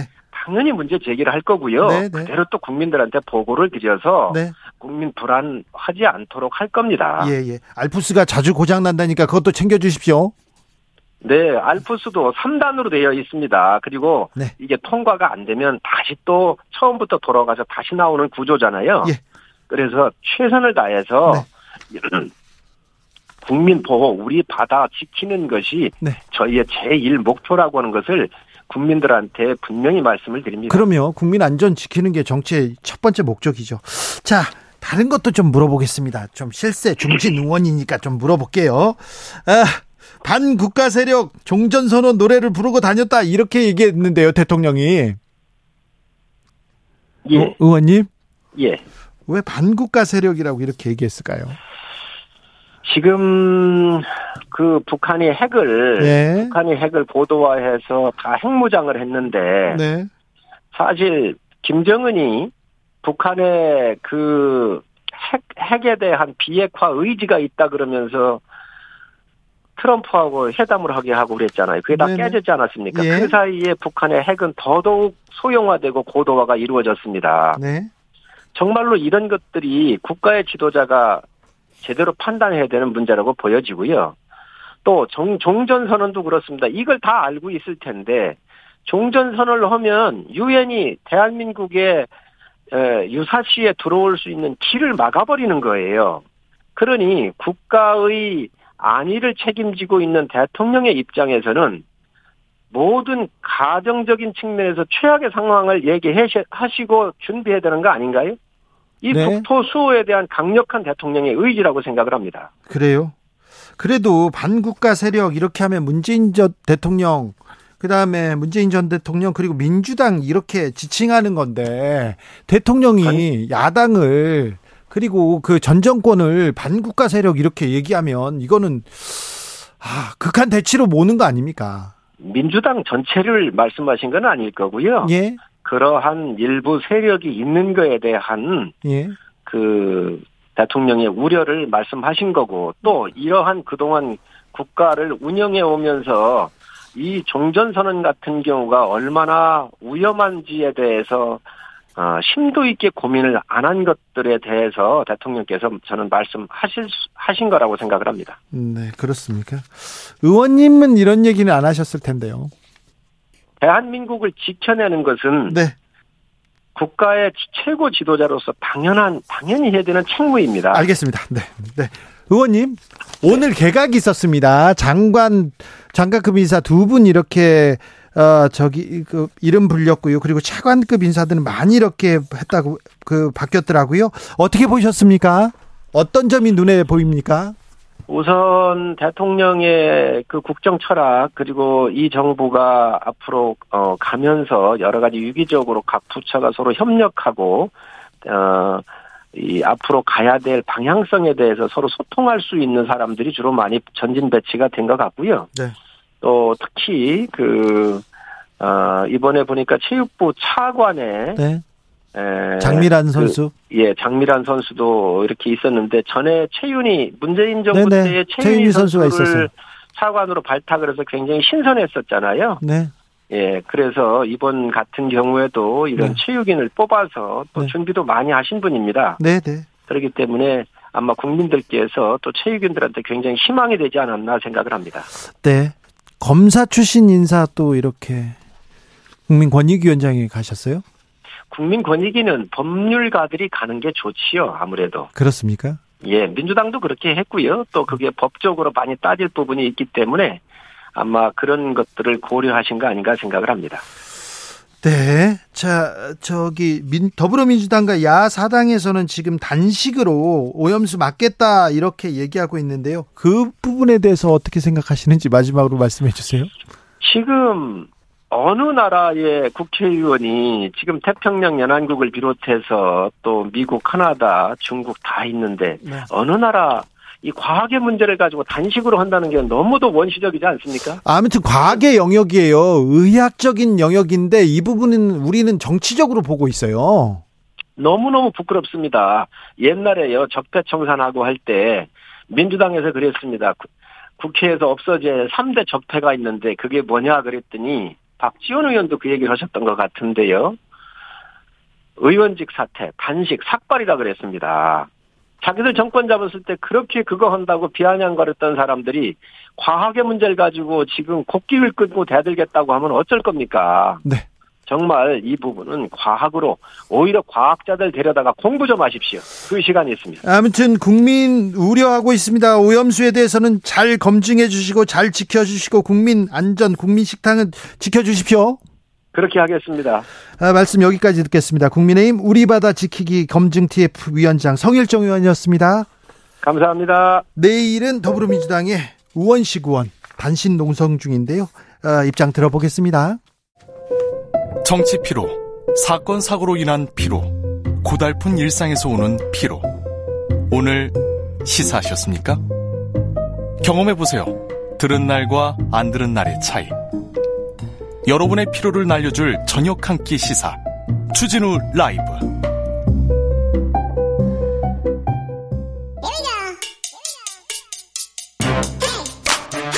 음악을 향한 강력한 뭐라고 열정 이렇게 할게요.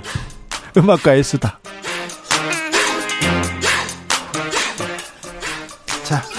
오늘은요 상막한 상막한 뉴스에서 좀 벗어나 보겠습니다. 비가 내리니 음악을 음악이 흐르게 해야 됩니다. 그리고 당신을 생각해야 됩니다. 정민재 대중음악 평론가 모셨습니다. 안녕하세요. 네, 안녕하세요. 정민재입니다. 네, 우리한테요 음악이 필요합니다. 아, 비가 필요하죠. 내리고 있고 네. 네. 음악이 필요합니다. 근데요, 이 뉴스부터 물어볼게요. 마돈나. 네. 마돈나 누나라고 부르기도 그렇습니다. 지금 64세니까 네, 네. 데뷔 40주년 공연 준비하다가 쓰러지셨대요. 네, 네. 괜찮은가요? 뭐 많이들 놀라셨을 것 같아요. 오늘 네. 새벽에 전해진 뉴스였는데요. 다행히 이 뉴스가 전해졌을 때는 이미 중환자실에서 나와서 네. 지금 일반 병실에서 잘 회복하고 있다고 하고요. 네. 마돈나의 아주 친한 측근이 있어요. 방송인 로지 오돈넬이라는 사람이 너무들 걱정하니까는 지금 마돈나가 잘 회복하고 있다. 컨디션 아주 괜찮다. 그렇게 어, 확언을 해줬거든요. 네. 알겠습니다. 다행인 것 같습니다. 마돈나는 요즘 누구랑 삽니까? 요즘에는 아이들과 아이들과? 행복하게. 네 지금은 뭐 없고요. 아, 나- 남자친구요? 네네 육아를 열심히 하고 있습니다. 이- 있으시겠죠. 마돈나가 없을까요? 설마? 알려진 건 없어서 네. 그래서 병원에서도 큰 딸이 네. 와서 지켰다고 하더라고요. 아, 그래요? 음, 네. 자, 음악에 대한 얘기를 해 주십시오. 네. 자, 음악이 필요합니다. 올 여름에 올 여름에 뭘 이렇게 들어야 됩니까? 어디에 가야 됩니까? 어떤 공연이 있습니까? 그리고요, 우리 케이팝 대중음악은 어떻게 흘러갑니까? 아무 얘기나 해주십시오. 그러니까 일단 뭐 지금 케이팝 얘기할 때 가장 중요한 건 걸그룹일 것 같은데. 아, 네. 기자님 혹시 요즘 걸그룹 뭐 몇 팀 아세요? 뉴진스 알죠. 뉴진스 아이브도 알죠. 어, 노래를 다 아세요? 근데? 아이고 모르죠. 얼굴 구분은 못합니다. 저는 네네. 소녀시대까지 구분하고 아, 끝났어요. 네네네. 네. 그리고 뭐 뉴진스 아시고, 네. 르세라핌 아시고, 아이브 아, 네. 아시고. 네, 알고. 그러니까 지금 이렇게 기자님도 아실 정도로 네. 이 가요계에서 요즘 화두는 걸그룹이에요. 아, 네. 상대적으로 보이그룹은 약간 열세인 느낌? 네. 아, 맞아요. 네. 그러네요. 네. 뭐 보이그룹 아시는 팀 있으세요? 어, 스트레이키즈 뭐. 오, 스트레이키즈. 네. 오, 그래도 이 정도면은 아주 준수합니다. 저, 저, DJ였잖아요. 아, 그렇죠. 얼마 전까지, 잘리기 전까지. 네, 네, 네, 네. 이 정도면 뭐 충분히 네. 어, Z세대와 소통되는 정도. 그런데 음. 생각해보니 항상 보이그룹이 이 크고 뭐 시장도 크고 그 다음에 걸그룹이 따라갔었는데 네. 몇몇 해 전까지 지금 확실히 아니군요. 지금 확실히 아니고요. 뭐 네. 예전 얘기였어요. 이게 보이그룹은 뭐 팬덤을 잡고 간다. 네. 그리고 걸그룹은 대중을 잡고 간다. 네. 그래서 앨범 판매량이 무조건 보이그룹이 더 나온다. 이런 그렇죠. 얘기들 했는데 매출이 훨씬 컸죠. 그런데 지금은 아니란 얘기예요. 네. 지금은 걸그룹도 스타디움 공연하고요. 뭐 예. 블랙핑크, 트와이스. 네. 앨범 판매량도 100만 장 넘는 팀들이 지금 많이 나왔어요. 예. 걸그룹에서도. 예. 그러니까는 실질적인 히트곡도 당연히 있고. 그러니까 걸그룹 시대라고 할 수 있는 거죠, 지금은. 네. 음. 그렇군요. 아, 네. 네.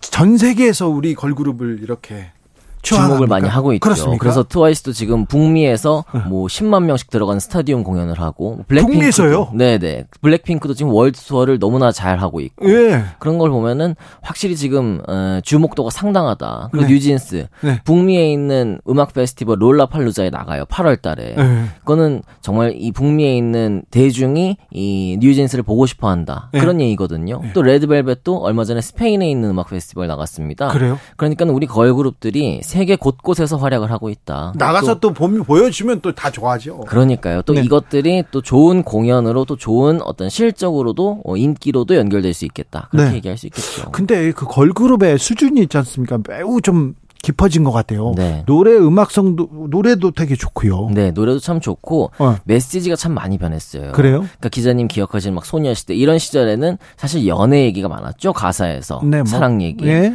근데 요즘 친구들 뭐 저보다도 어린 10대 네. 20대들은 사실 연애 결혼 크게 관심 없잖아요. 그래요? 내가 사는 거, 내 자아, 뭐 자아 실현, 그래요? 자아 탐구 이런 거에 관심이 있다 그래요? 보니까는 노래 가사에서도 내가 어떻게 살 것인가, 내 인생 어떻게 될 것인가, 아. 내가 당당하고 싶다 이런 얘기들을 하고 있어요. 오염수 그런 건 안 나오죠. 오염수는 안 나오죠. 네, 반국가 세력 그런 것도 안 그런. 것도 안 네. 나오고요. 네, 네. 그러다 보니까는 에, 많은 이제 10대들에게 어떤 선망의 대상으로, 동경의 대상으로 더욱 자리를 잡고 있는 거죠. 그래요. 음.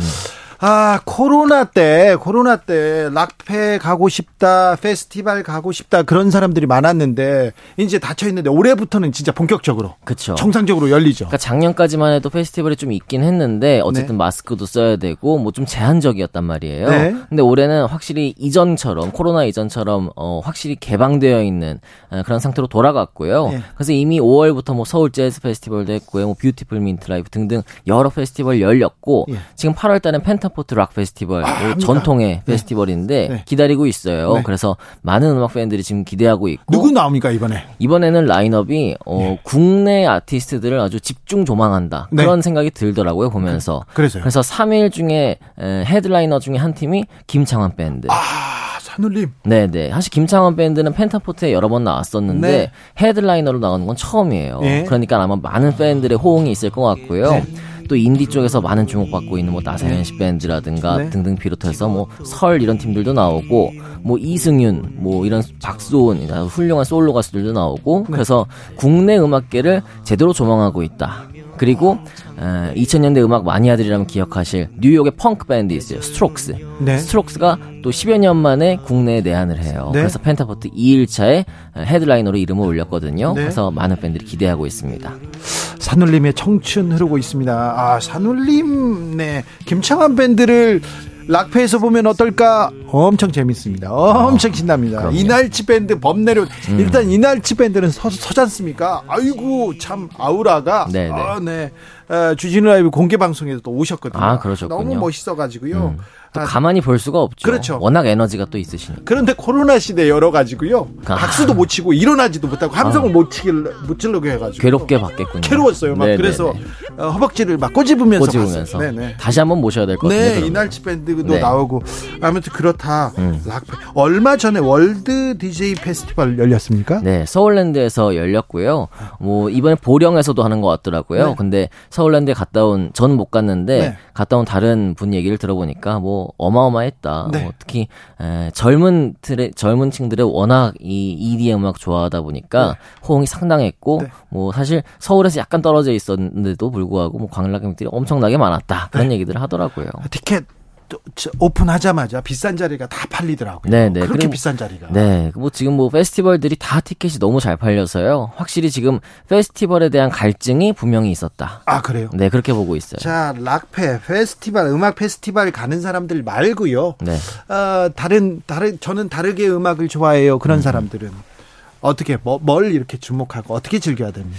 일단은 뭐, 어, 아까 얘기했던 것처럼 걸그룹 음악도 좀 들어보시고, 네. 또 요즘에 특이한 게 있어요. 이거 알아두면은 요즘 젊은 친구들하고 좀 소통이 될 것 같다. 그래. virtual 아이돌. virtual 아이돌이요? virtual이라는 개념이 실재한다는 건 아니잖아요. 네네. 근데 우리 기억 속에도 있어요. 이런 virtual 가수가. 네. 사이버 가수 아담. 아이고, 아담. 있었잖아요. 네. 98년도에. 그렇죠. 앨범이 20만 장 팔렸단 말이에요. 아, 그래요? 네네. 근데 지금 그 아담처럼 이 실재하지 않지만은 존재하는 디지털 세계. 어, 그런 아이돌 그룹이 있어요. 김영 김영석 작곡가 이렇게 봤는데 형 뭐해? 음. 그랬더니 지금 아우 밴드 하나 이렇게 네네. 그 공개하려고. 그런데 이런 이런 밴드더라고. 이런 개념으로. 네. 네 그래서 지금 인기 있는 아이돌이 이세계 아이돌이라는 팀이에요. 예? 그래서 줄여서 이세돌 이렇게 부른답니다. 이세돌. 바둑기사랑 같죠 이름이. 네. 그래서 이세계 아이돌이라는 6인조 그룹이 지금 화제인데 네. 이 creator가 만든 어, 그룹이에요. 그래서 네. 누가 지금 이 멤버인지 누가 노래를 하고 있는지도 몰라요. 정보가 아, 공개되어 있는 게 없습니다. 그래요? 근데 이 팀이 지금 얼마 전에 신곡도 냈거든요. 6월 22일에 야 Lockdown이라는 노래. 네? 근데 이 노래가 발매 24시간 만에 무려 100만 스트리밍이 나왔대요.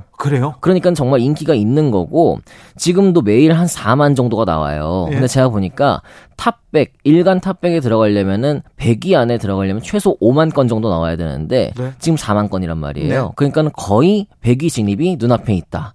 그 정도로 지금 이 젊은 세대 사이에서는 이 팀이 상당한 화제고요. 예. 솔직히 기성 세대에서는 뭐 버추얼 뭐 이세계 아이돌 어려운데 어, 지금 이 뭐 10대들 20대들은 어, 마니아들이 분명히 생기고 있다. 그리고 이 팀이 이세계 아이돌이라는 캐릭터로 뭐 웹툰도 나오고 어 뭐 이모티콘도 나오고 이러면서 분명히 인기를 지금 가져가고 있다. 그렇게 보고 있어서요. 한번 찾아보시면 좋을 것 네, 같습니다. virtual 밴드, virtual 아이돌이 지금 생기기 시작했습니다. 그러니까 네. 여기에도 좀 주목해 보시면 되겠습니다. 음. 이세계 아이돌. 음, 이세돌이라고 기억하시면 네. 편할 것 같아요. 네. 이세계 아이돌의 Rewind 흐르고 있습니까? 흘러야죠. 지금 지금쯤 흘러야 됩니다. 네, 여기 흘러요. 네. 음악도 좋습니다. 음악도 뭐 어, 요즘, 아기자기하더라고요. 요즘 AI가 음악을 또 만들기 시작했다면서. 네, AI가 만들기 시작했고 그래서 기성 작곡가들은 네. 이 AI 작곡에 대해서 솔직히 좀 위기감을 느끼고 있대요. 어, 쉽지 않겠다. 이 네. 대결이. 네. 예전에는 뭐 AI가 만들어봐야 얼마나 만들겠어. 그런 네. 얘기들 했는데 지금은 정말 사람이 만드는 것과 손색 없단 말이에요. 그럼요. 네, 네. AI가 기사 쓰지 않습니까? 훨씬 잘 씁니다. 아, 그렇죠. 판결문 찾잖아요. 훨씬 네. 잘 찾아요. 네. AI가 저보다 선곡도 글도 잘할 것 같아서 저도 위기감을 느끼고. 그러니까요. 저도 위기감이. 저는 저희 저 다른 이유로. 아, 알겠습니다. 방통위원장 이렇게. 아, 네, 네, 그런 이유로. 알겠습니다. 알겠습니다. 또 음악. 자, 여름엔 음악이죠. 또 네. 어떤 거 어떻게 즐길까요? 아까 페스티벌 얘기하면서 국내 페스티벌 잠깐 얘기했는데 네. 해외에서도 페스티벌이 너무나 잘 되고 있어요. 그래요? 세계적으로 가장 큰 페스티벌 중에 하나가 영국의 글래스톤베리거든요. 아유, 네. 아시죠? 아, 가봤죠. 네, 오 가보셨어요. 그럼요. 네. 지금 뭐 이미 50년이 넘은 네. 역사 깊은 페스티벌이고 네. 올해도 20만 명이 넘게 왔대요. 네. 그래서 지난 주말에 끝났는데 이 페스티벌에 지금 엘튼 존이 은퇴 투어를 하고 있거든요. 어, 네. 거기 왔어요. 은퇴 투어를 하면서 영국 마지막 공연을 이 글래스톤베리에서 했습니다. 아, 좋았겠네. 그래서 이거를 본 관객들이 너무나 좋았다 그러고 이거를 지, 진흙밭에서 막 굴러다녀요. 굴러다니니까요. 그리고 뭐 인터넷 중계도 했다는데 700만 명이 넘게 봤대요. 아, 그래요? 네, 그 정도로 화제였고 여기에도 우리 팀이 한 팀 나왔습니다. 그래요? 국악과 락 음악을 접목하는 악단 광칠이라는 팀이 있어요. 오. 이 팀이 여기 나와가지고 글래스톤베리에서도 어, 화제를 모았다고 합니다. 네. 네. 우리 밴드, 우리 뭐 그룹 각 각종 그 페스티벌에서도 굉장히 각광받습니다. 각광받고 있고요. 뭐 밴드뿐만이 아니고 아이돌 그룹 같은 경우에도 뭐 뉴진스, 레드벨벳 아까 얘기했는데 네. 투모로우바이투게더라는 보이 그룹도 있어요. 네. 이 팀은 아까 얘기했던 롤라팔로자의 headliner로 나가요. 그래요? 그러니까 뭐 캔드릭 라마, 메탈리카 이런 팀들과 어깨를 나란히 한 거죠. 어, 우리나라에서도 그렇게 알려지지는 않았는데 저야 저야 제가 모르는데 주 기자님 입장에서 네. 제 입장에선 너무 스타여서 그래요? 전 선을 또 긋겠습니다. 아 그래요? 어 그렇습니다. 네, 그럼요. 앨범 이뭐 수백만 장씩 팔리고요. 아 그래요? 지금 가장 핫한 방탄소년단의 동생 그룹이라고 생각하시면 될 것 같아요. 아 네. 같은 회사. 네. 네, 네. 아그 회사. 음, 네, 네. 네. 그 회사가 계속 잘 되네요. 그렇죠. 뭐 뉴진스도 있고 지금 또 걸그룹 한다고 하죠. 뭐 투모로우바이투게더 잘 되죠. 르세라핌 잘 되죠. 하다 보니까는 네. 하이브가 앞으로도 뭐 계속해서 좋은 결과물 내지 않을까 그렇게 네. 보고 있습니다. 아 우리 그 음악 컨텐츠가 힘이 있군요. 네, 뭐 확실히 지금 K-팝이라는 음악이 세계적으로도 가장 어, 좀 주목을 받고 있는 음악 중에 하나가 아닌가 그렇게 네. 생각하죠. 정민재 평론가와 음악 얘기했습니다. 감사합니다. 네, 감사합니다. 교통정보센터 다녀오겠습니다. 이승미 씨.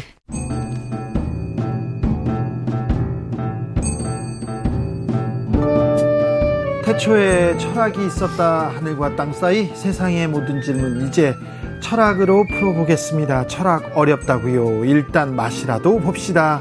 철학의 맛.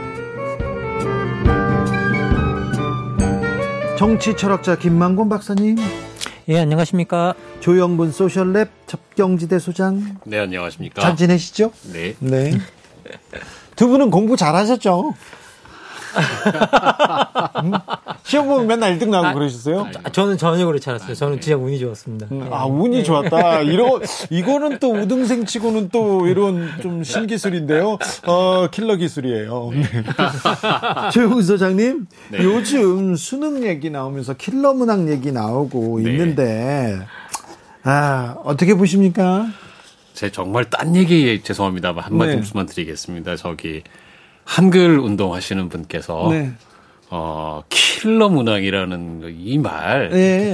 아 이거 일단은 어감 자체가 네. 어감 자체가 좀 문제가 있는데다가 이걸 꼭 킬러라고 써야 아, 되겠느냐. 그렇죠. 그리고 이런 문제 있잖아요. 예. 일부러 수험생들 떨어지라고, 그러니까요. 일부러 못 맞추라고 벨벨 꼬고 꼬고 막그 그래가지고. 우리 사회가 지금 그렇지 않아도 서로 갈등이 심하고 혐오가 심하고 이런데 맞아요. 문제까지 킬러라는 단어를 붙여야 되겠느냐 네. 이런 말씀하시면서 예를 들면 갈림 문항 네. 뭐 이런 식으로 좀 바꿔 부르면 좋겠다 이런 말씀하셨어요. 아주 어려운 문제 이렇게 예, 예. 아니, 그러니까요. 저도 네. 너무 어려운 문제 그러면 되지. 아주 어려운 문제 그러면 되지. 네, 이걸 뭐, 그걸 예. 근데 지금 다들 킬러 문항이라고 하니까 일단 저희도 이제 여기서 쓰면서 저희가 또 뭐. 말하는 게 약속이라 문제 의식 킬러. 문항이란 말은 쓰겠지만 네. 어 이거를 이, 저기 좀 이런 문제도 있다 이런 말씀 먼저 드리고 싶고요. 아니, 저는 약간 준비해온 내용을 잠시 보여드리고 싶은데 제가 이 네네네. 킬러 문항 이거 부르, 부르지 말고 정확하게 써왔어요 이렇게 아, 그래요? 네네. 이렇게 부르면 안 좋다 이게 교육의 문제를 죽고 사는 문제로 보는 거죠 그러니까요, 그렇죠. 네네. 예, 이게 죽자 살자 예, 예. 이걸 보는 사실 우리나라처럼 대입 시험 하나 잘 보면 평생 편하게 살고 아니면 박박 기고 죽고 사는 문항이 맞아요. 죽고 사는 문제가 맞고요. 어떻게 하루에 네. 시험으로 그 인생을 줄, 줄 세웁니까? 이거는 잘못됐어요. 이건 어른들의 책임입니다. 조금 교육 네. 맞습니다. 더 나은 교육제도, 입시제도 우리 아이들한테 음. 물려줘야 합니다. 이제 아까 제가 그냥 일단 먼저 정말 드리고 싶은 말씀은 네. 어 저희 전 국민이 입시제도 나오면은 전부 한 말씀씩 하시잖아요. 네. 근데 사실 생각해 보면 저도 대학 입시를 친 지가 정말 몇십 년 전이고 한국사 시죠 예 학력고사 세대입니다. 저희들은 다 학력고사 썼잖아요. 네. 수능 몰라요. 지금 몰라요 사실은. 그런데 지금 예. 지금 수능 킬러 문항 얘기하는 사람들은 그분들은 본고사 예비고사. 본고사. 치시는 분들이죠. 그래서 사실 어떻게 보면 우리 어른 세대들이 기성 세대들이 우리 공부하고 뛰어놀고 이래야 될 네. 미래 세대들의 앞날에 너무 심각한 일종의 killing point들을 곳곳에 심어서 지금 네. 고생시키고 있는 거거든요. 그렇죠. 그러니까 저희가 먼저 제가 생각 시작하기 전에 저희 뭐 교육부 뭐 정책권이 있는 사람도 아니지만 저는 정말 미안하다. 어른이면 미안한 예. 의미를 가져야 이런 됩니다. 얘기부터 이거는. 시작하고 싶어요. 네. 죄송합니다. 예. 죄송합니다. 아니 뭐 너무 좋은 말씀해 주셨는데요. 뭐 이렇게 한 나라를 한 뭐 어떻게 보면 기성 세대들이 특히 이제 어떻게 보면 우리가 정책을 결정하는 그런 시기에 와 있는 세대들이잖아요. 그런데 그런 중요한 정책을 결정하는 데 있는 그런 세대들이 뭔가 제대로 하지를 못해서 이게 특히 입시 문제 같은 경우에는 우리나라에 너무나 민감한 문제고 그래서 이게 사실은 예측 가능성을 늘 모든 사람에게 줘야 되고 예. 이게 자꾸 이 제도는 불확실성에 빠지면 빠질수록 모든 것이 어려워지고 난감해지는데 아, 그렇죠. 작은 네. 변수가 매우 큰 혼란을 만들 수 있어요. 예, 그런데 이게 이번 일 같은 경우에는 너무 시기와 방법이 적절하지 않았던 것 같아요. 예. 예 근본적으로 이게 우리나라 같이 학력 사회, 시험 사회, 그리고 요즘 수능 막 인생을 좌우하는 제도로 시험 제도라고 이제 우리가 다 알고 있는데 그러면 사실 이게 정말 예측 가능한 시험 제도가 되려면 적어도 고등학교에 진학하는 어떤 학생들이 내가 대학에 들어가고 시험 입시를 칠 무렵에 그 입시 제도는 어떤 정도의 수준과 어떤 걸 가지고 있다라는 걸 예측 가능하게 만들어주는 게 핵심이거든요. 그렇죠. 예. 그래서 이제 교육제도 의 문제점이 이게 그리고 갑작스럽게 생겨난 문제점이 아니기 때문에 이런 입시 제도는 장기적 대책이 또 가능해요. 예. 그럼에도 불구하고 갑자기 이게 불가, 예측 불가능한 불가능성을 수능 5개월 전에 갑자기 줘버린 거잖아요.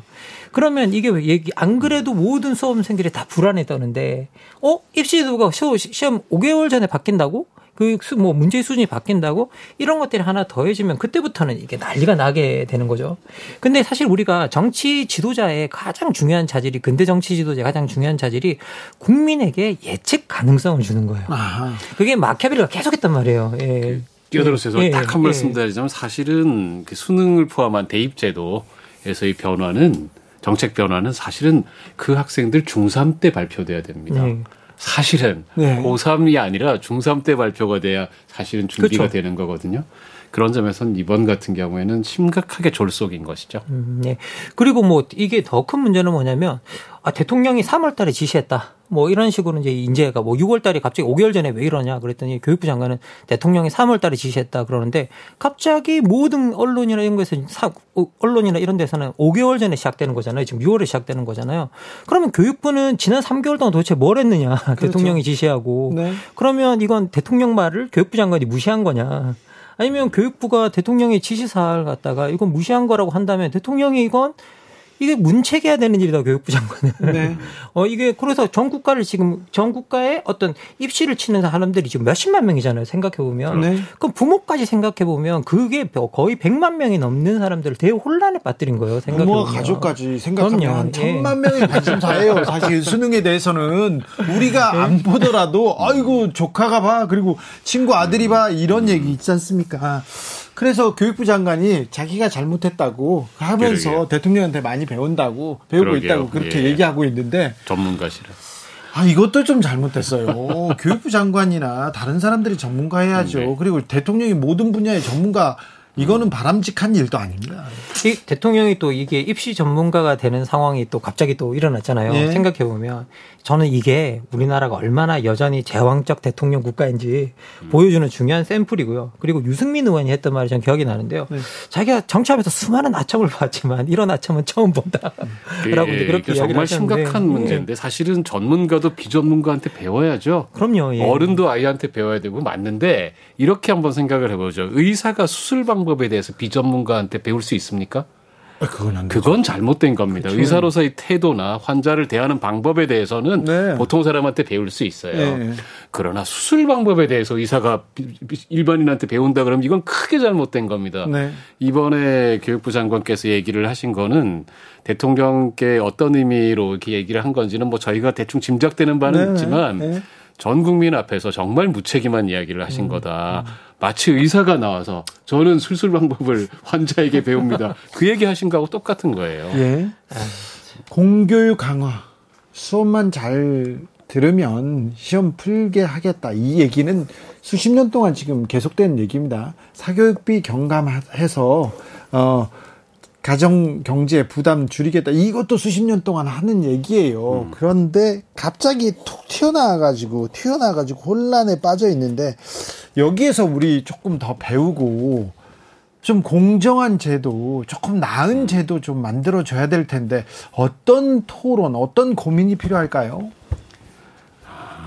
어렵죠 뭐 교육은 지금 정말 이게 어려운 거예요. 그래서 아마 네. 우리 국민들 지금 청취자분들들 저희가 무슨 말씀을 드리든 간에 네. 음. 다 사실은 저희보다 더 많이 알고 계시고 그럼요. 고민도 더 깊은 네. 문제입니다. 그러니까 이게 참 쉽지 않은 문제라는 거를 일단 전제한 다음에 이번에 킬러 문장 문항 때문에 이렇게 문제가 크게 됐는데 저 사실은 이거 요거 대통령께서 말씀하시기 전에 다른 어떤 시사 주간지에서 사실은 킬러 문항 가지고 네, 그 기사를 한번 좀 시사인에서 그렇죠, 크게 시사인에서 크게 썼습니다. 그래서 저는 그때 처음 알았어요. 네. 그런 게 있다는 걸. 예. 그러고 야 킬러 문항이라는 게 문제구나.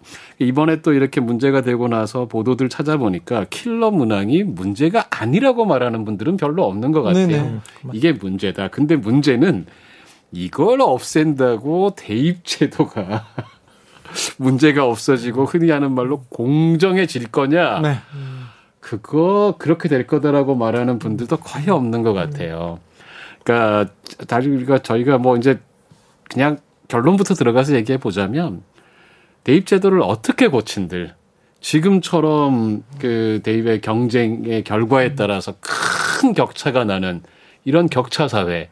그 때문에 이 경쟁에 모두가 그야말로 정말 모든 걸 걸고 사생결단하는 이런 세상에서 뭘 한들 문제가 안 되겠냐는 자, 거죠. 대입 시험, 대입 제도를 떠나서 우리나라는 대학이 계급이잖아요. 그렇죠? 그러니까요. 네. 어느 대학교 나왔어? 그, 그걸로 모든 거를 네. 설명하고 네. 시작하지 않습니까? 음, 네. 그래서 이 제도를 그대로 두고 이 난이도로 무슨 수능 뭐 44만 명 시험 봐가지고 3명 정도 만점 받는답니다.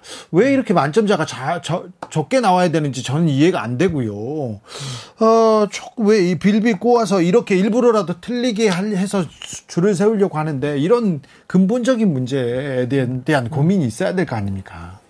뭐 기본적으로 저희들이 변별력을 자꾸 만들려고 하는 이유 가장 근본적인 이유는 사회에 서열화가 있기 때문이고요. 네. 그리고 그 사회의 서열화와 가, 가, 같이 가고 있는 게 보상 격차인 네. 거죠. 그러니까 단지 건 계급일 뿐만 아니라 보상 격차이고. 그래서 사실 우리가 진짜 교육 제도를 고치고 싶고 교육의 문제를 고치고 싶다고 한다면 우리가 가지고 있는 대학의 서열화 그리고 더 나아가서 사회에서의 보상 격차 문제를 수정해야 사실은 교육 문제가 근본적으로 수정이 되거든요. 네. 이두 개가 그대로 남아 있다고 한다면 사실은 제도를 어떻게 뜯어고치건 그 제도들은 다 서열화로 가게 되어 있고 그 제도로는 결국은 또 보상 격차를 만드는데 적합한 방식으로 또 움직이게 되어 있고 그리고 더 나가서 이번에 또 제도 발표하고 난 다음에 학원가가 움직이는 거 보면 금방 알 수 있거든요. 네. 학원가가 딱 움직였어요. 아 어, 불확실한 데뷔, 어, 데뷔, 어, 어, 어, 수능. 우리와 함께 준비해라. 네. 네. 자기들이 대비책이 있다고 또 학원가 하니까 사교육이 문제 있다. 공교육만 집중, 집중하면 우리가 이거 어, 문제 풀 수 있게 해주겠다고 했는데 웃긴 건 뭐냐. 지금 학원가가 더 활성화됐다라고 이런 얘기가 나올수록 예. 불안해질수록 또 그럼요. 학원을 찾아가요. 그래서 제가 드리는 말씀이에요. 자꾸 불안이라는 요소를 더하면 더할수록 그 문제를 해결할 수 있는 데를 찾게 되고 대입에서는 그 문제를 해결할 수 있는 곳이라고 사람들이 머릿속에 공통적으로 합의된 곳이 어디냐? 학원가라는 말이죠. 네. 그리고 그걸 가장 잘 해결하는 곳이 어디냐? 대치동 학원가라는 말이죠. 그러면 사교육비는 또 어떻게 흘러가겠느냐? 다시 더 많이 증가되고 네. 더 대치동으로 흘러들어가는 일들이 만들어진다라는 거야. 그러면 이건 뭐냐? 국가가 원했든 원치 않았든 이번에 그렇게 사교육 카르텔을 공격했는데 알고 보면 자기가 그 사교육 카르텔을 강화하고 거기 힘을 실어주는 정책이 되, 정책밖에 안 됐다라는 거죠. 그럼 이건 이것도 문제라는 거예요. 그래서 이 발표 시기와 방법이 너무 중요했다라는 겁니다. 네. 그래서 학원 카르텔 혁파하기 위해서 지금 세무조사 시작했고요. 일타 강사들 이제 뒷조사 시작했어요. 아, 이건 또 뭐라 뭘 어찌 해야 되는 건지 음. 교육은 어렵습니다. 음. 지금 사실은 이게 교육이 우리 교육이 사실은 그냥 대입을 들어가기 위한 음. 일종의 경쟁의 과정으로만 이해가 되고 있잖아요. 그렇죠. 암기 과목이죠. 사실. 예, 사실 근데 교육이라고 하는 것은 경쟁을 하기 위해서 하는 게 아니잖아요. 네, 암기력만 테스트하는 것도 아니죠. 좋은 사람이 되고 네. 살아가기 위한 능력을 배우고 네. 다른 사람을 이해하고 민주주의를 지키고 네. 이런 것들을 하기 위해서 배우는 게 사실은 교육이란 말이에요. 그렇죠. 근데 한국 사회에서 교육의 목적은 단 하나예요. 네. 경쟁에서 이기는 거. 좋은 대학교 가는 거. 예. 이거 하나만 교육의 목적이 되어 있어요. 그래서 이건 사실은 저희가 어떻게 보면 정말 심각한 불행인 거고 네. 거기 제가 그, 그 이제 철학 이야기를 그 우리 정치 철학자이신 김만권 쌤 앞에서 약간 외람되지만 철학 이야기를 한번 해보자면 어떤 철학자가 그런 이야기를 했대요. 전사 사회라고 하는 사회가 있다. 모델을 한번 생각을 해보자라는 거예요. 이 사회에 소수의 전사가 있어서 이 사회를 지켜줘요. 네. 나머지 사람들은 평민입니다. 그래서 좋은 거는 전사가 다 가져요. 목숨 걸고 싸우니까. 근데 격차가 너무 크단 말이에요. 그래서 마침내 평민들이 막 불만이 일어났어요. 전사가 세습이 되거든. 그거 안 된다. 그래서 16살에 모여서 개혁이 일어나가지고 16살에 모여서 운동 경기를 하는 거예요. 그 경기에 이긴 사람들이 다시 말하면 공정한 경쟁에서 이긴 사람들이 전사가 된다. 네. 세습사회 아니라는 거예요. 네. 자 이렇게 바꾼 이 사회는 공정할까?라고 얘기를 하는 거예요. 예. 자 운동 경기를 한다라는 절차를 하나 둔 건 맞지만 쉽게 말하면 시험이 하나 생긴 건 맞지만 여전히 극소수의 전사만 좋은 걸 다 가지는 극심한 불평등 사회라는 본질은 하나도 안 바뀌었다는 그렇죠. 겁니다.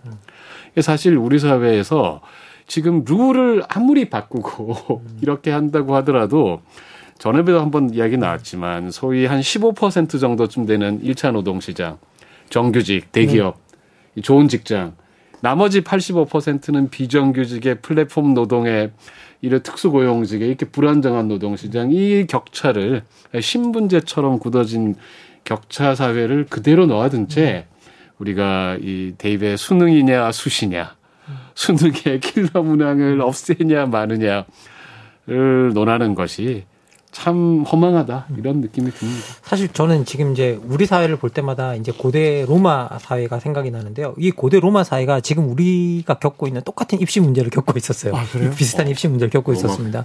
그래서 사실 이렇게 로마 고대 로마 사회가 로마가 흥하면서 전쟁이 전쟁이 시기가, 시기가 지나고 어느 정도 평화의 시기가 찾아오면서 이제 말 잘하고 좀 똑똑한 사람들이 출세를 하는 시기들이 왔었거든요. 그러니까 이때 이제 어떻게 보면 교육기관들이 발달하고 우리로 치면 입시기관 같은 것들이 막 생겨나. 있잖아요. 그래서 이제 여기서 이제 좀 여기서 좀 더 뭔가 많이 외우고 많이 맞추고 하는 친구들이 성공하는 케이스들이 음. 생겨났는데 이 과정 자체가 너무 안다는 것과 행동한다는 것이 분리된다는 걸 발견했던 거예요. 로마인들이 음. 뒤에 시기가 지나면서. 음. 그러면서 세네카가 이 상황을 한탄하고 키케로 같은 사람들이 야, 이걸 우리가 재정비해야 된다라고 이제 음. 문제 제기를 했고 그래서 탄생하게 되는 게 인문학입니다. 예, 예. 그래서 거기서 인문학의 필요성이 제기가 되는 거예요. 다시. 음. 네. 그러면서 이제 어떻게 보면 지행 합일이라고 하는 것들이 사실은 음. 인문학의 정신이었어요. 네. 아는 것을 음. 실천할 수 있는 것들.